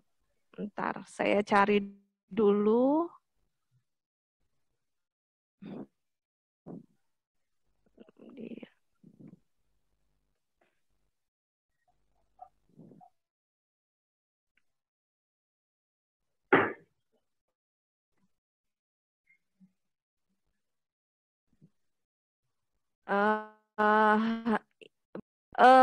Tampilan OJS 3 versi 3.2 yang baru kami install di Tampung Penyang. Jadi tampilannya masih sangat sederhana dan baru terinstall. Di sini kemarin saya coba pergunakan untuk untuk mau mensimulasi sharing kepada teman-teman pengelola OJS 3. Saya rasa menggunakan yang terbaru. Nah, di sini saya akan langsung coba masuk ke dashboard. Nah, tampilannya berbeda ya, Bapak Ibu. Tampilannya sedikit berbeda. Kalau yang ini versi 3.1. Nah, untuk setting websitenya, untuk lebih pengaturan untuk tata tampilan temanya kita mau pakai yang mana. Kebetulan saya menerapkan, menurut saya lebih suka dengan tema ini, terlihat tertata rapi begitu.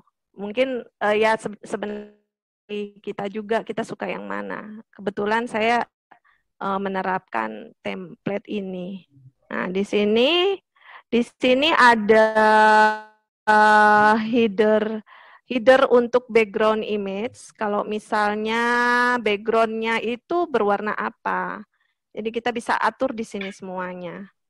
Nah, untuk nah ini yang tampilan pengelolaan untuk versi 3.2. Nah, kalau kami yang versi 3.1 kan tampilannya seperti ini. Jadi dia lebih apa ya? Nah, tab-nya lebih panjang ke samping, ke kanan. Kalau yang 3.2 itu dia ada sub-sub menunya lagi, sorry, di website. Sini, ya, jadi tidak terlalu panjang tab-nya. Saya coba, mensimulasikan yang di versi 3.1. Untuk di website, kemudian saya mohon izin kepada pengelola jurnal Belum Bahadat, pasti ada yang ikut di sini. Saya menggunakan punyanya Belum Bahadat. Nah, jadi di sini ada khusus untuk pengaturan CSS. Kalau kita sudah punya tag CSS, tinggal upload aja di sini. Jadi Bapak Ibu bisa pergunakan CSS yang sudah saya share di materi. Jadi tidak terlalu pusing untuk untuk mengganti tag-tagnya itu apa, metodenya itu bagaimana begitu. Jadi bisa diganti dari warnanya saja. Nah, kemudian di sini untuk pengaturan site manager. Nah, ini pengaturan site manager ya. Jadi ini custom block yang sudah saya buat kemarin, yang biasanya diletakkan di pengaturannya di plugin, kemudian di custom block, Nah di sini ada menu bar kita edit. Nah, kalau misalnya Bapak Ibu sudah punya HTML, kan saya ada share itu sudah bisa di copy paste di sini. Ya, bisa di copy paste di sini. Sama seperti di versi 3.2. Ya. Di advance ya. Saya baru berusaha beradaptasi dengan 3.2. Jadi kadang-kadang di plugin, kemudian di custom block. Nah, ini dia. Nah, ini ada tag HTML yang bisa kita upload. Jadi langsung kita upload aja di sini, akan muncul di sini. Dan untuk memunculkannya itu,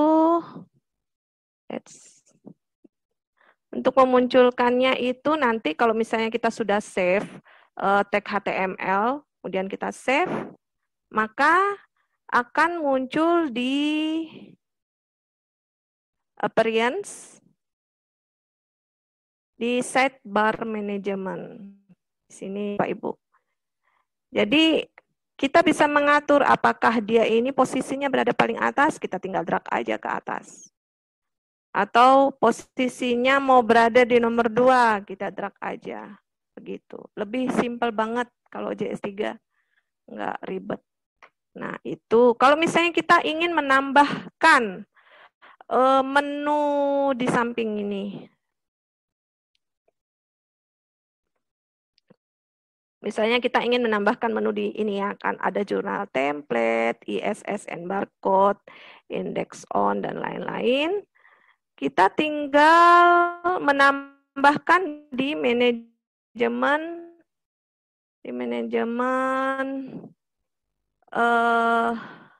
di plugin sama, kemudian di manajemen custom tadi, custom block.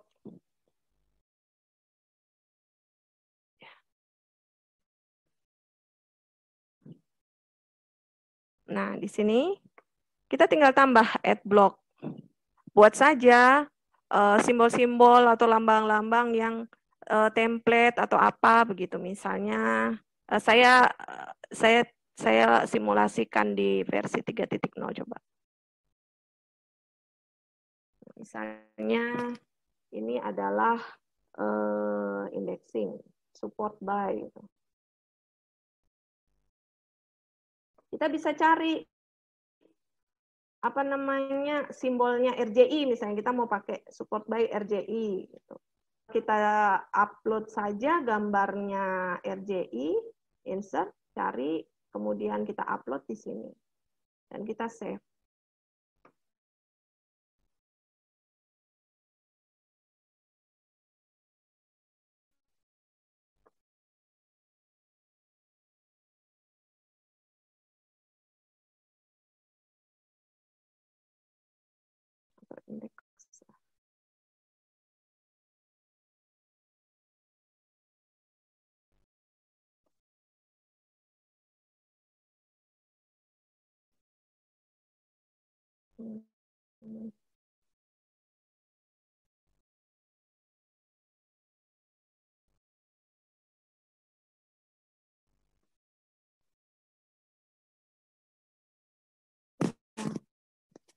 Nanti akan muncul dia di website appearance, akan muncul di sana. Kemudian tinggal kita refresh saja, tinggal kita ngaturnya. Seperti punyanya Belum Bahadat ini yang sudah saya ambil simbolnya.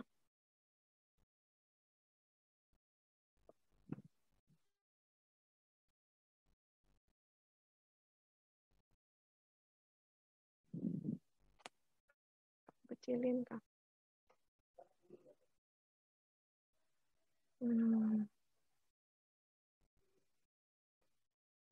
Nah, di sini, jadi kita tinggal ambil logo-logonya yang memang support. Misalnya indeks kita mau pakai Moraref.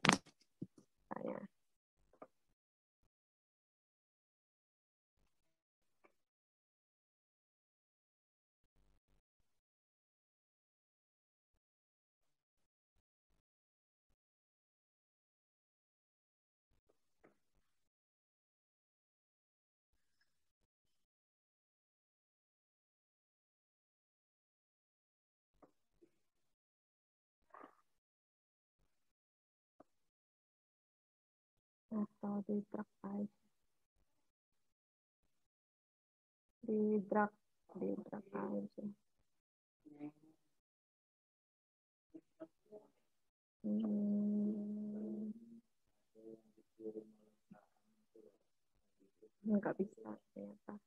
Jadi di sini kita bisa mengupload apa namanya logo, misalnya logonya Moraref begitu. Nanti kita oke aja, nanti akan muncul di sini, gitu. Nah, nanti akan tampil di website, kemudian di setup. Nah, ini dia muncul otomatis menu blog yang kita buat tadi, ya.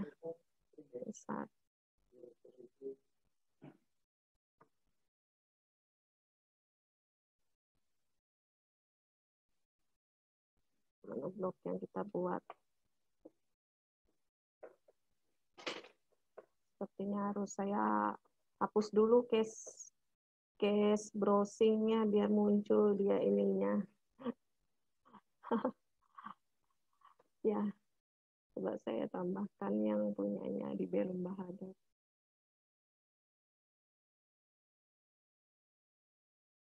Jadi untuk custom blog, jadi di pengaturannya di situ. Kemudian yang untuk untuk tampilan, kalau misalnya ini ya, kalau misalnya kita ingin mengganti warna di bagian di bagian headernya begitu. Kita lihat saja di sini. Klik kanan, inspect. Nah, bisa kita atur di sini. Nanti kita bermain di CSS-nya. Bermain di CSS-nya. Nah, seperti ini untuk header.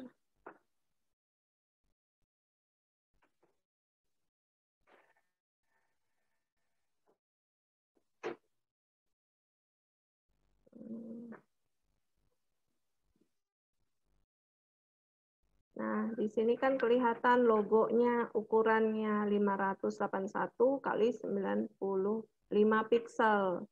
Nah, kita tinggal menyesuaikan karena kita menggunakan, misalnya mau menerapkan CSS ini, berarti header di jurnal kita ya ukurannya segitu, biar dia tampilannya mirip.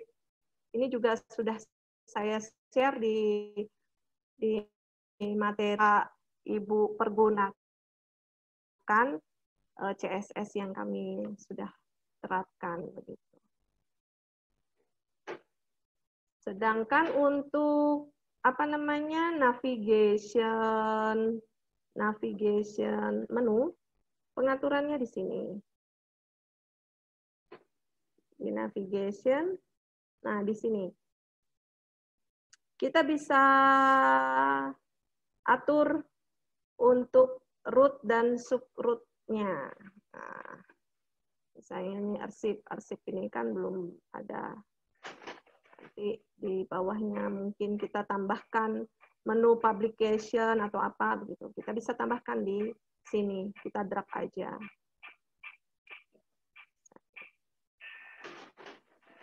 Lebih simpel.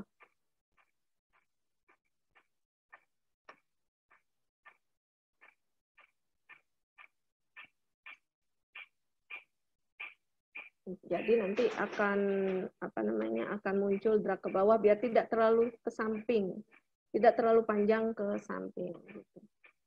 Ya, itu saja dari saya Bu Desi, tidak terlalu banyak. Jadi bisa kita diskusikan di sini karena saya hanya men-share apa yang sudah saya pernah lakukan dalam pengelolaan jurnal. Mungkin teman-teman pengelola jurnal lainnya ingin bertanya dia ingin bertanya tentang program CSS-nya atau bagaimana, bisa saya nanti saya bantulah untuk itu via WA ke saya begitu. Itu saja Bu Desi dari saya. Terima kasih. Oke, baik, terima kasih Bu Eka ya, jadi singkat, padat, jelas. Jadi sebenarnya ini mungkin juga teman-teman pengelola pada banyak bertanya gitu, karena memang untuk high catching-nya sebuah jurnal itu juga terkadang juga mempengaruhi ya terkait dengan penilaian akreditasi jurnal. Ini ada beberapa Bu Eka, mungkin nanti sebelum juga nanti Bu Eka jawab dulu pertanyaan-pertanyaan ini, nanti dilanjutkan dengan Pak Busro, mudah-mudahan nanti bisa bergabung. Dari Mas Satria ya, jadi tadi ditanyakan bahwa untuk mungkin versi OJS 3-nya yang berbeda dengan dengan yang dipaparkan oleh Bu Eka tadi, kita dibantu untuk upgrade OJS-nya itu tadi, atau gimana. Ini dari Mas Satria. Kemudian tadi dari Bu Endang Setiarini, ini di YouTube ya, ternyata ini juga terima kasih buat RJI Pusat, ini dilinkkan juga ke online YouTube juga. Dari Bu Endang, katanya mah gini, Bu Endang ini sama juga baru belajar, itu apakah yang dipaparkan Bu Eka itu tadi sama dengan template gitu ya, custom dengan template itu apakah sama? Sepengetahuannya namanya template itu kan tidak boleh berubah-ubah ya, dia harus tetap. Nah mungkin ini bisa di cross check apakah template dan custom ini sama gitu Bu Eka. Kemudian dari siapa ini? Dari Mas Rizky Fadil. Ini mungkin bisa dikasih info terkait dengan OJS 3.2, apakah ada apa ini, bugnya atau apa gitu ya, dan yang sudah stabil versi berapa. Ada lagi nih, ini banyak nih Bu Eka, kemudian dari Bu Nurul Hidayati, Bu Niswatin, bagaimana cara menampilkan logo indexing di bagian bawah tampilan OJS? Siap. Saya coba ya Bu Desi ya, mungkin nanti bisa dibantu dengan teman-teman yang lain yang mungkin tahu, yang namanya sharing ya, kita diskusi aja di sini, nggak ada yang bisa atau apa gitu yang duluan ya, cuman sharing aja. Jadi kalau untuk saya yang ingat itu untuk versi dulu ya. Kalau OJS 3.2 menurut saya ya, karena baru seminggu atau 2 minggu yang lalu pas ada teman dari IAIN datang ke sini, kita coba untuk install versi 3.2, itu dia lebih stabil dibandingkan yang versi 3.1. Jadi lebih gampang lah dan cepatnya itu proses proses ininya juga lebih cepat dibandingkan yang versi 3.1. Jadi kalau misalnya kita mau belum meng-OJS-kan jurnal kita, ya memang saran saya sih langsung ke yang 3.2. Kemudian untuk yang upgrade, masalah upgrade, tadi Mas Satria nanyain masalah upgrade. Kalau upgrade itu saya sih belum mencoba untuk mengupgrade, karena itu ada hubungannya dengan cPanel, diproses di cPanel, karena kita nanti kadang-kadang ada bisa berjalan mulus, kadang-kadang ada bugs-nya begitu, karena ya memang versi 3.1 itu sebenarnya belum fix banget gitu loh, banyak bugs-nya juga gitu. Itu sih pengalaman yang sudah saya pergunakan selama ini untuk versi 3.1 gitu. Kemudian yang untuk logo indexing di bagian bawah tampilan OJS, ini saya coba share screen.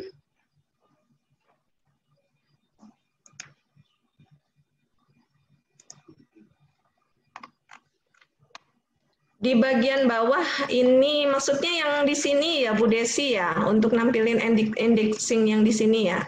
Ada Satya Widya ini sudah menerapkan logo bawah indeks, tapi di bawah dia. Tapi menurut saya kalau indexing itu lebih baik di samping kanan sih. Menurut saya ya, nggak tahu lagi teman-teman yang lain. Kalau yang ini untuk nampilin ini ya, maksudnya ya Bu Desi ya.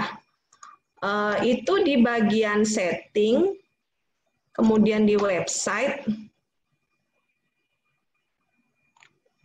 di bagian page footer. Di sini kita tinggal upload aja logo-logonya indexing, misalnya kita mau indeks Google Scholar, cari logo Google, kemudian kita indeksingkan ke Garuda, ke Moraref. Nah ini, jadi tinggal kita upload di sini aja, pilih filenya apa, kemudian kita tambahkan tulisan di atasnya, diletakkan di page footer. Itu dari saya Bu Desi. Ada yang ketinggalan nggak ya Bu Desi ya? Saya nggak nyatet. Oke. Itu ini ada permintaan nih Bu Eka, kata Mas Satria kayaknya mah kudu belajar khusus lagi ya. Iya, bisa nanti kita sharing.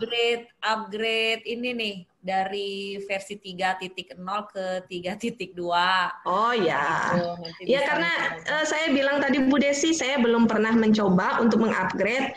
Nanti kami coba dulu, karena kami juga rencana mau mengupgrade ke 3.2, karena yang 3.1 yang kami pergunakan ini banyak trouble-nya, banyak problemnya. Jadi kita coba dulu di IAHN, nanti kalau misalnya sudah berhasil, kita undanglah teman-teman di pengelola jurnal khususnya di Kalteng. Itu Desi. Ini mungkin satu lagi Bu Eka yang terkait dari Bu Endang tadi, apakah template atau custom? Oh ya. Jadi kalau kalau saya memang basic saya kan IT. Kalau kami itu di bahasa pemrograman web itu namanya kalau theme itu template ya. Nah, kalau template-nya jurnal itu kan beda. Kalau template jurnal itu kan lebih ke penulisan jurnal yang misalnya ada header di atasnya itu, kemudian ada EISSN, PISSN yang begitu ya. Jadi kalau kalau untuk tampilan mungkin namanya bukan template ya, tapi theme bahasa Inggrisnya theme. Itu dua perbedaan sebenarnya, hal yang enggak cuman penyebutannya aja sih Bu Desi. Jadi kalau saya sih seringnya dulu karena kalau di website pemrograman website itu biasanya namanya template. Kalau di jurnal template-nya kan untuk tulisan ya Bu Desi ya, tulisannya misalnya ada namanya, kemudian autornya siapa dan lain-lain. Itu di substansinya ya Bu Desi, substansi artikel kalau template gitu. Oh ya. Oke, sebelum ke Pak Busro ya,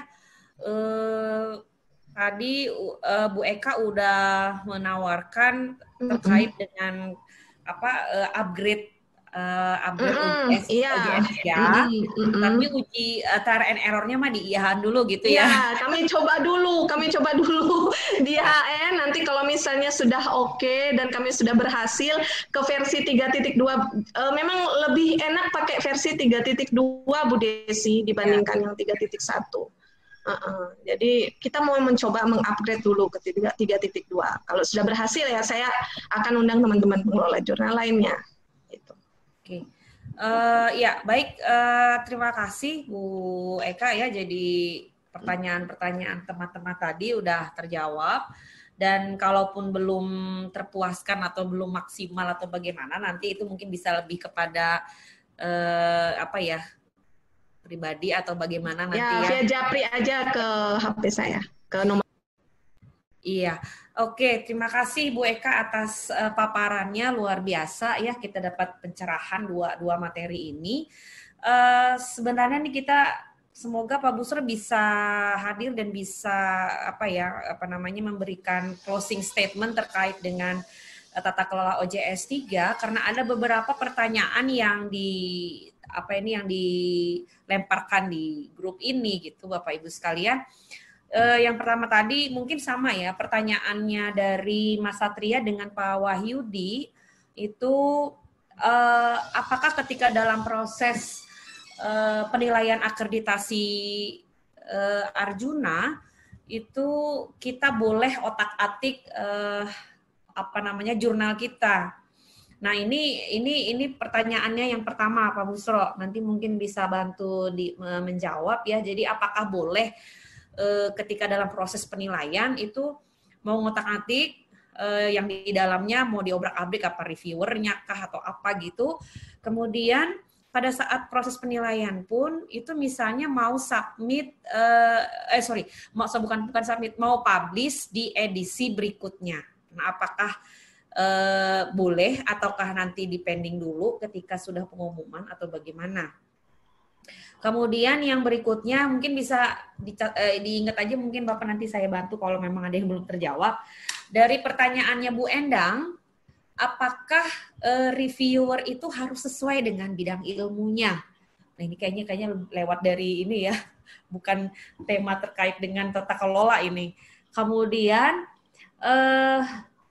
bagaimana mencari tim reviewer yang aktif? Nah, susah katanya Bapak. Kemudian apalagi nih? Bagaimana mengarahkan reviewer itu dalam hasil reviewnya itu bisa tidak membingungkan autornya? Mungkin ada trik atau strategi yang bisa dikembangkan. Mungkin seperti itu Bapak. Pak Busro, beberapa pertanyaan yang disampaikan di grup ini. Kami persilakan Bapak. Ya, terima kasih. Tadi sempat mati kayaknya jaringan di kampus. Jadi itu kalau mau melanjutkan yang sebelumnya, sudah diunggah di blog sebenarnya rekamannya. Tadi ada beberapa pertanyaan yang tidak tercatat, ini saya hanya mencatat 3 saja. Tadi apakah review sesuai bidang ilmu? Nah, sebelum itu boleh diulang, Bu. Coba, Bu. Tadi sampai yang sesuai bidang ilmu saja yang tercatat. Ke bawah sudah. Yang ke bawah mah udah. Ya udah berarti, Bapak. Sebelum bidang ilmu tadi apa? Sebelum bidang ilmu, oh ya, pertanyaannya Pak Satria, Mas Satria sama Pak Wahyudi. Pada saat mereka nih udah lagi proses penilaian. Nah, pada saat proses penilaian ini, apakah mereka boleh untuk mengotak-atik yang di laman OJS-nya? Misalnya mau ngerubah reviewernya kah, mau publish untuk edisi berikutnya kah, atau seperti apa? Atau menunggu ketika sampai pengumuman dari Arjuna itu sendiri, gitu, Bapak? Ya, terima kasih. Mengenai akreditasi, sebenarnya dalam masa penilaian itu kalau saya sih bisa saja mengotak-atik beberapa bagian tertentu. Karena ketika kita mensubmit akreditasi belum tentu juga dinilainya ya hari itu juga. Kita nggak tahu kapan dinilainya. Kita nggak tahu juga besok atau lusa atau entah kapan. Hanya beberapa bagian yang memang kita ada buktinya. Kalau masalah tadi kayak sistem penerbitan kan seharusnya ketika semua proses itu dijalankan dengan sesuai ya nggak perlu diulang kan, karena semuanya sudah tercatat di OJS-nya. Yang bisa dibenahi itu bisa jadi misalnya manajemen jurnalnya, karena di manajemen itu bisa jadi ada beberapa yang bisa kita otak-atik, misalnya nggak ada Google Scholar-nya ya kita buatkan kan, karena itu kan nantinya syarat. Misalnya nggak ada visitornya, penghitung visitornya nggak ada, ya kita adakan, walaupun sudah diajukan akreditasi. Dan kalaupun sudah di otak-atik, kita kan belum tahu juga yang hasil otak-atik inilah yang dinilai ataukah yang sebelum di otak-atik. Karena kan kita nggak tahu waktunya. Paling itu sih terkait dengan tadi juga ada yang terkait dengan template tadi yang nanya di YouTube tadi. Dalam mengelola jurnal itu sebenarnya nggak harus kaku, ini harus konsisten, yang itu harus konsisten maksudnya. Ketika ada, kita pengen mengubah ke beberapa bagian, misalnya tema website ya, atau template artikel, yaitu sangat diperbolehkan selagi perubahannya itu justru lebih baik dari yang sebelumnya. Jadi nggak harus juga kita konsisten dari beberapa hal, tapi konsistennya itu justru salah misalnya. Ya kalau kesalahan dikonsistenkan ya terus-terusan salah nantinya. Atau kurang bagus dikonsistenkan ya jadi kurang bagus ya. Ubah saja. Nggak ada kaitan dengan akreditasi pun ya ubah saja. Terkait dengan akreditasi pun nggak terlalu banyak masalah. Kemudian apakah reviewer sesuai dengan bidang ilmu? Sebaiknya iya, karena justru tugas reviewer itu kan memberikan rekomendasi, menelaah sebuah artikel. Ya kalau yang menelaahnya tidak sesuai dengan keilmuannya ya apa jadinya, nanti bisa jadi hasilnya malah bukannya membantu editor dalam memutuskan naskah, malah jadi membingungkan juga editor akhirnya ketika tidak sesuai. Tapi Bapak Ibu sebagai editor mungkin jauh lebih paham bagaimana reviewer itu sesuai atau tidak cara merekrutnya misalnya. Selanjutnya bagaimana mencari reviewer yang aktif? Ya kalau yang mau yang aktif ya yang kenal kan. Sesama pengelola jurnal, pasti kalau sama-sama mengelola jurnal, ada perasaan nggak enak juga, saya sudah juga membantu di sana, masa saya juga, dia sudah membantu di kami, masa kita juga nggak membantu kan. Yang aktif yang pertama ya sesama pengelola jurnal, itu biasanya lebih aktif.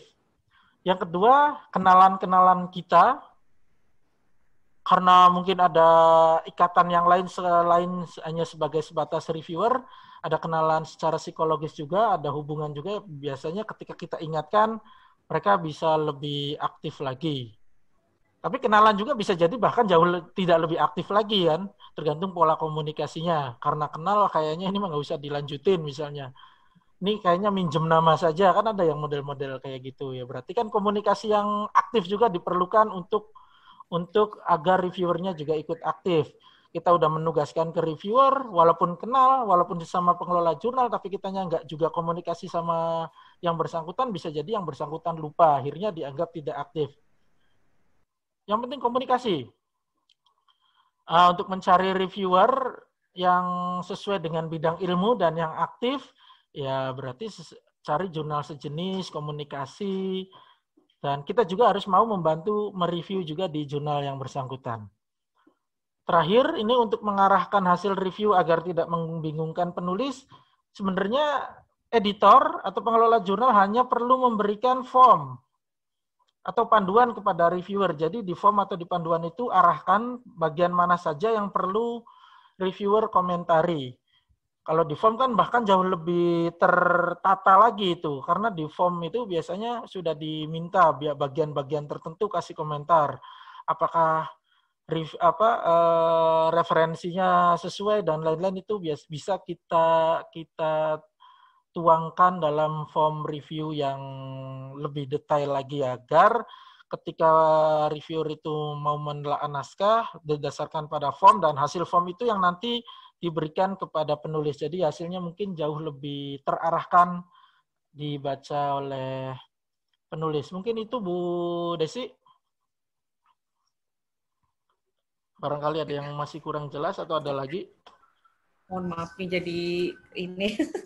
Oh ya, yang tadi udah dijawab ya, template sama custom. Oh tadi udah ya sama Bu Eka ya? Sudah. Okay. Oh satu lagi nih pertanyaan nih, dari Pak Ferry Pujiono. Bagaimana menyematkan login ke sidebar OJS 3? Pak Busro, mau bantukah? Menyematkan login ke sidebar OJS 3. Oh. Ini Pak Busro yang jawab atau? Buat dulu lah. Pak Musro, ya login di sidebar berarti itu ininya ya, yang di sebelah sidebar itu di sebelah kanannya, karena kalau di OJS 3 itu kan ada pembagiannya sidebar sama navigation menu. Kalau dia loginnya ditampilkan di navigation menu sudah ada diberikan oleh oleh OJS 3. Kalau sidebar untuk login berarti kita nambah custom block-nya di custom block tadi, tinggal kita buat aja di sana menu static page-nya login, kemudian nanti kita tinggal linkkan aja ke menu loginnya si OJS 3 gitu. Sebenarnya nggak sulit sih itu. Kalau mau ditaruh di samping. Kalau sidebar kan berarti di samping kanan atau samping kiri. Kalau navigation baru di atas ya. Tuh. Itu sih dari saya, mungkin Pak Busro nambahin Pak Busro. Itu yang kayak gimana sih yang diinginkan? Soalnya kan kalau tangkapan saya, kalau sidebar itu otomatis yang di bawah ya Pak Busro ya, yang di sebelah kanan sidebar itu ya. Di kanan. Ya, oh iya, di kanan.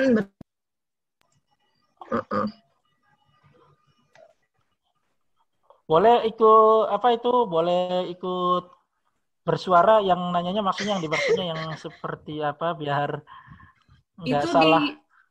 Di YouTube Pak Busro. Oh, di YouTube. Pak Ferry ini di YouTube. Bagian kalau saya kan di sebelah. Ini kan ya tombol login ya, fasilitas login dalam OJS 3 itu kan bawaannya ini di atas. Ini ada ini kelihatan ya screen sharingnya ya. Ini ada di atas secara default bawaan, tapi bisa juga kita tambahkan di kanan sini, di sidebar sini. Ya, kalau mau ditambah di sidebar, tinggal bikin custom block saja, nanti ada di kanan. Tinggal di custom blocknya itu boleh pakai HTML yang warna-warna, boleh juga gambar kan. Tampilkan seperti yang tadi sudah dijelaskan sama Bu Eka.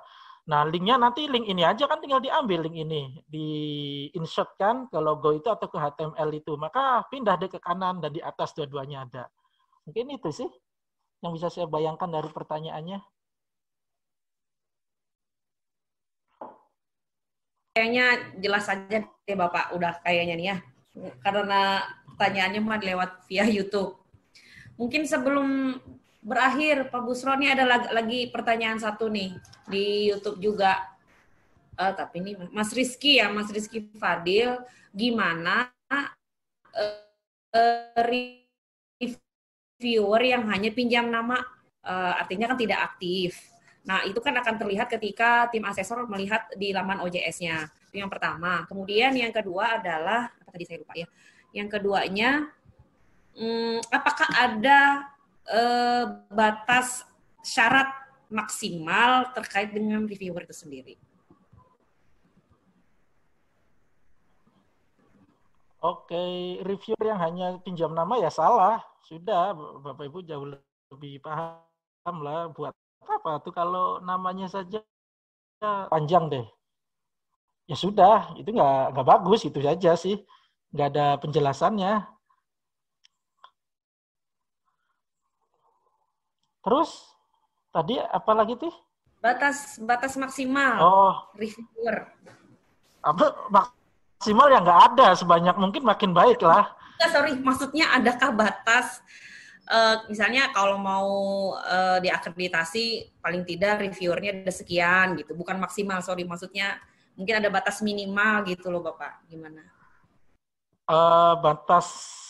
Batas di sini sebenarnya apa ya, saya kalau mau baca di etika publikasi barangkali mungkin nemu, tapi saya belum sampai jauh membacanya. Tapi yang bisa dipaparkan mungkin terkait personalia, baik editor maupun reviewer itu ada kewajaran. Nah, untuk mencapai kewajaran itu sebenarnya juga nggak terlalu ada dokumen yang bisa menjelaskan kewajaran itu. Tapi minimal dalam pemilihan editor maupun reviewer, ini baik akreditasi maupun ini ya, maupun secara etika akademik, itu memperhatikan tiga hal menurut saya minimal untuk baik editor maupun reviewer, yaitu pertama karena terkait dengan jumlah maka ada kuantitas. Nah, dalam menentukan berapa orang reviewer, berapa orang editor, ya secara kewajaran kan kalau saya rumusnya ketika editor ketika artikel yang terbit dalam satu edisi itu 5, ya minimal editornya ada 5 kan? Itu 5, maka 6, 7, 8, 9 ya lebih baik lagi, 10 lebih baik lagi kan? Jadi kelihatan ada kewajaran di sana. Ketika artikel yang terbitnya 10, minimal ada 10 editor kan kelihatan ada kewajaran di sana. Karena satu artikel itu minimal dipegang oleh satu editor. Bisa jadi yang masuk dari 10 yang terbit itu kan yang masuknya bisa 15, bisa 20 kan. Maka kelihatan ada kewajaran berbeda ketika yang terbitnya 20 tapi editornya ada 5 kan. Ya sebenarnya nggak apa-apa juga dari sisi pengelolaan jurnal selagi itu memang masih tetap menjaga etika akademik dan tetap memang beban kerjanya nggak terlalu berlebihan. Tapi dari orang lain kan cenderung ketika melihat orang itu ada sifat yang curiga gitu, ada nyinyirnya. Maka untuk mencegah hal-hal kayak gitu ya ada kewajaran-kewajaran yang walaupun kewajarannya ini tidak bisa dianggap sama antar orang, tapi minimal tadi rumusnya kalau saya secara pribadi ketika jadi jumlah editor itu adalah sama dengan jumlah artikel dalam satu terbitan. Kan itu. Kalau reviewer adalah 2 kali maksimalnya, maka kalau nanyanya maksimal ya bisa jadi tidak terhingga. Makin banyak makin baik. Sekali lagi dalam menentukan editor dan reviewer boleh ini memperhatikan secara jumlah rumus ini. Rumus ini bisa jadi salah, bisa jadi berbeda dengan orang lain. Ini yang saya coba jelaskan dari sisi kewajaran. Yang kemudian adalah kualitas. Nah, yang tadi ditanyakan, ya kualitas ini yang pertama ya sesuai dengan keahliannya kan, sesuai dengan keahlian yang bersangkutan disesuaikan dengan skop jurnalnya. Perhatikan adanya publikasi dari yang bersangkutan. Jadi editor dan reviewer di jurnal kita idealnya itu memiliki publikasi, dibuktikan dengan adanya ID publikasi, misalnya Google Scholar-nya, misalnya Orchid-nya, Sintanya, kemudian Scopus, dan sebagainya yang memperlihatkan bersangkutan, dan publikasinya itu bisa dicek secara real time sekarang juga. Kalau misalnya Google Scholar kan kita cek judulnya, kita bisa langsung melihat naskahnya. Yang ketiga adalah memperhatikan adanya diversitas, keberagaman. Jadi sebisa mungkin editor dan reviewer itu tidak berasal dari institusi penerbitnya.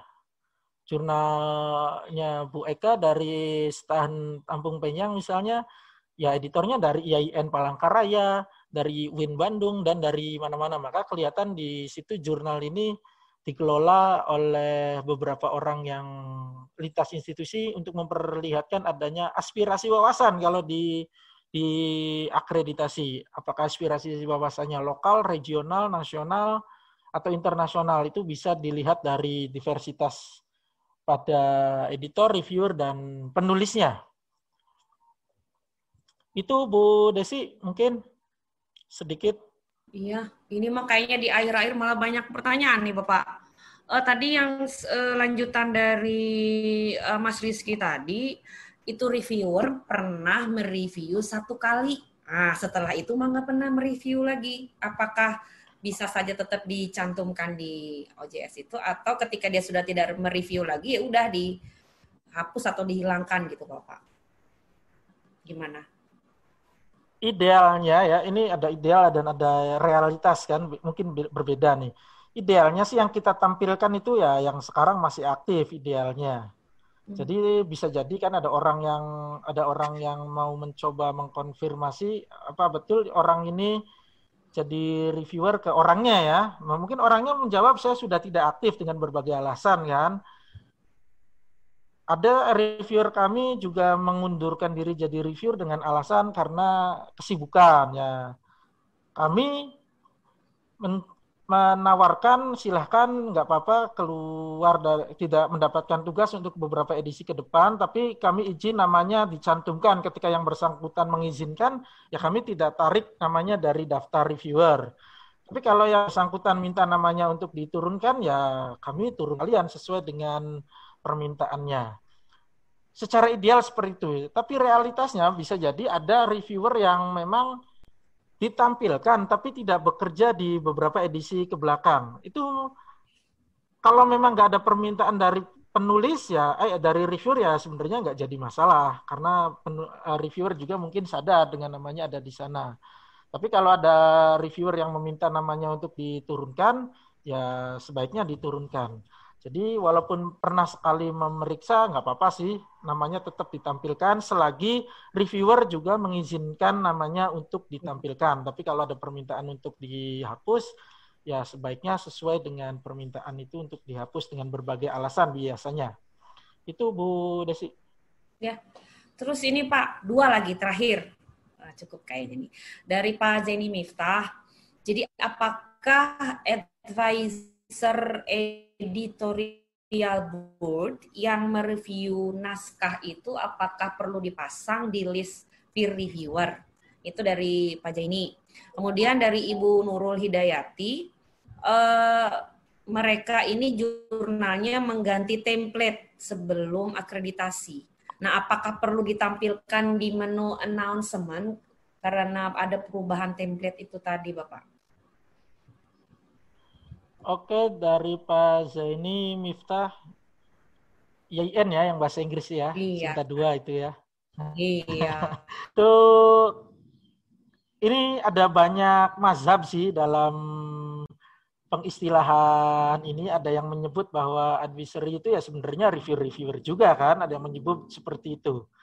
Tapi kalau dari sisi akreditasi, dia ada pembagian yang jelas bahwa di akreditasi itu di borangnya itu dia membagi yang peran yang berbeda antara editor dan reviewer. Maka ketika Bapak menggunakan istilah advisory editorial board, berarti ini kan ada kata editor-editor ya, berarti editor. Maka jangan ditampilkan di reviewer berarti.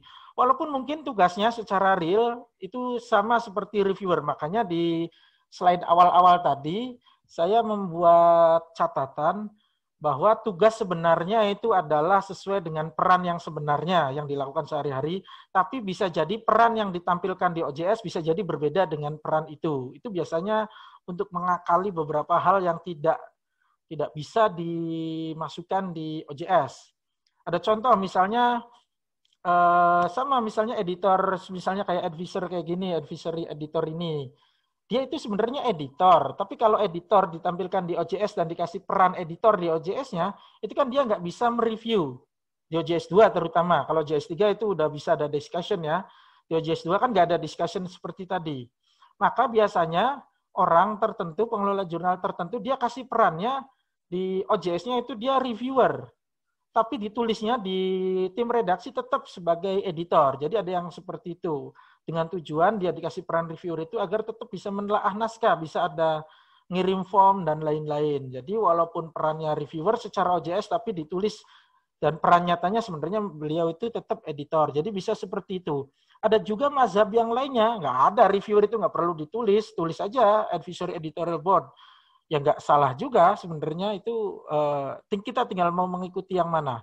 Kalau untuk akreditasi sih saran saya memang harus dibedakan kedua peran tadi dan di list dengan perbedaan-perbedaannya, dipisah, jangan ada di editor orang yang sama dengan yang ada di reviewer. Tapi untuk kepentingan mungkin yang kebutuhan yang lainnya, misalnya indeksasi tertentu, misalnya kayak DOAS, kayak Scopus, kan ada orang-orang tertentu bahkan nggak menuliskan reviewernya kan ya, nggak masalah juga, selagi memang mempunyai peran yang jelas. Itu mungkin tanggapan saya untuk pertanyaan Pak Zaini. Bisa jadi ada orang yang bisa menjelaskan, mungkin berbeda juga, tapi ini yang mungkin bisa terjadi.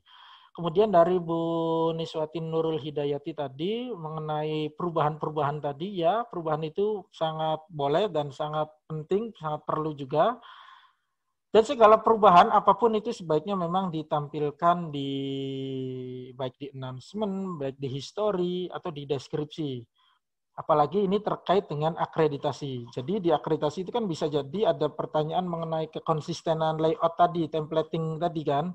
Nah, ketika lihat volume kemarin kok template-nya lain dengan volume yang sekarang, mungkin jawaban dari pertanyaan itu tetap dianggap konsisten karena si jurnal sendiri menerbitkan pengumuman bahwa ada perubahannya. Akhirnya ya perubahan itu ya memang karena disengaja, bukan perubahan bukan karena perubahan yang tidak disengaja seperti tadi. Kalau tidak disengaja kan bisa jadi itu dianggap tidak konsisten nantinya. Kok beda-beda gitu layoutnya. Tapi kalau beda-bedanya masih dalam satu isu ya berarti itu keterlaluan. Satu isu yang sama template-nya beda-beda. Ini kan pasti beda isu kan, beda terbitan. Satu terbitan ya harusnya semuanya sama karena nggak mungkin beda-beda, ada perubahan announcement volume isu ini artikel 1 sampai 3 template lama, 4 sampai 10 template baru, kan nggak mungkin kayak gitu. Jadi perlu ditampilkan dimanapun yang bisa diakses oleh orang. Bahkan kalau ada artikel yang ditarik misalnya karena ada retraction, itu juga perlu diumumkan di edisi berikutnya dan di ganti juga di edisi yang sebelumnya, dikasih keterangan juga di keterangan-keterangan. Jadi intinya mengelola jurnal elektronik ya, karena ini sudah elektronik, ini harus ada keterbukaan informasi apapun yang perubahan-perubahan apapun, update-update apapun sebaiknya memang tetap ditampilkan di websitenya. Ada lagi, Bu? Ya. Cukup deh Bapak, kayaknya kalau mau dibuka lagi mah nggak selesai-selesai ya, jadi malah ini lagi gitu. Baik, terima kasih atas jawaban yang luar biasa dari dua pemateri ya, Pak Busro, Bu Eka, atas kesempatannya pagi menjelang siang hari ini. Dan kami juga ucapkan terima kasih kepada Niwabil khususon dari RJI Pusat ya, Mas Chandra, kemudian Mas Ketua, Mas Andre yang memfasilitasi pengurus daerah Kalimantan Tengah bisa melaksanakan kegiatan rutin bulanan yang mudah-mudahan insya Allah di bulan-bulan selanjutnya kita bisa lakukan seperti hal yang saat hari ini. Mungkin ada yang perlu disampaikankah dari Pak Busro dan Bu Eka? Closing statement mungkin silakan. Cukup, Bu. Cukup, oke. Bu Eka?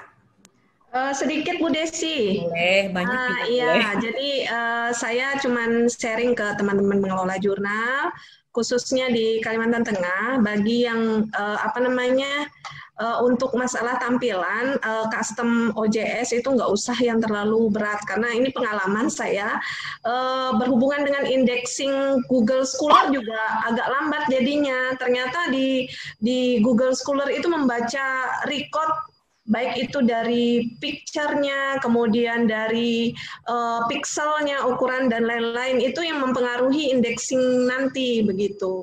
Tadi sudah coba buka di, di Google Scholar, ternyata mereka membaca itu, jadi itu mempengaruhi cepat atau lambatnya suatu artikel terindeks atau tidak. Jadi untuk berhubungan dengan tampilan, yang penting informasinya jelas, sesuai dengan apa yang diminta dalam akreditasi jurnal dan Bu Desi. Ini kayaknya udah mulai ini ya, karena menjelang siang ternyata bukan hanya perut bagian tengah saja nih, kayaknya jaringan juga perlu istirahat ini Bapak Ibu sekalian. Iya. Baik, terima kasih. Sekali lagi kami ucapkan terima kasih kepada Pak Busro, Bu Eka yang berkenan memberikan ilmu kepada kami semua yang khususnya di Kalimantan Tengah dan sekitarnya yang menyaksikan webinar kita pada hari ini. Dan jangan lupa Bapak Ibu sekalian, kita sudah melampirkan di chat ya terkait dengan daftar hadir, karena di situ juga akan langsung disiapkan untuk sertifikat yang bagi membutuhkannya ya. Biasanya mah kalau ikut kegiatan mah harus ada sertifikatnya. Terima kasih sebelumnya kepada pengelola jurnal yang sampai dari pagi tadi ya sampai hari ini bisa masih tetap bergabung walaupun di tengah aktivitas yang luar biasa. Dan kami berharap nanti di kegiatan-kegiatan berikutnya kita bisa bersama-sama lagi, walaupun tidak secara langsung bertatap muka, tapi seperti pun kayaknya silaturahmi tetap jalan gitu, mudah-mudahan. Saya lupa.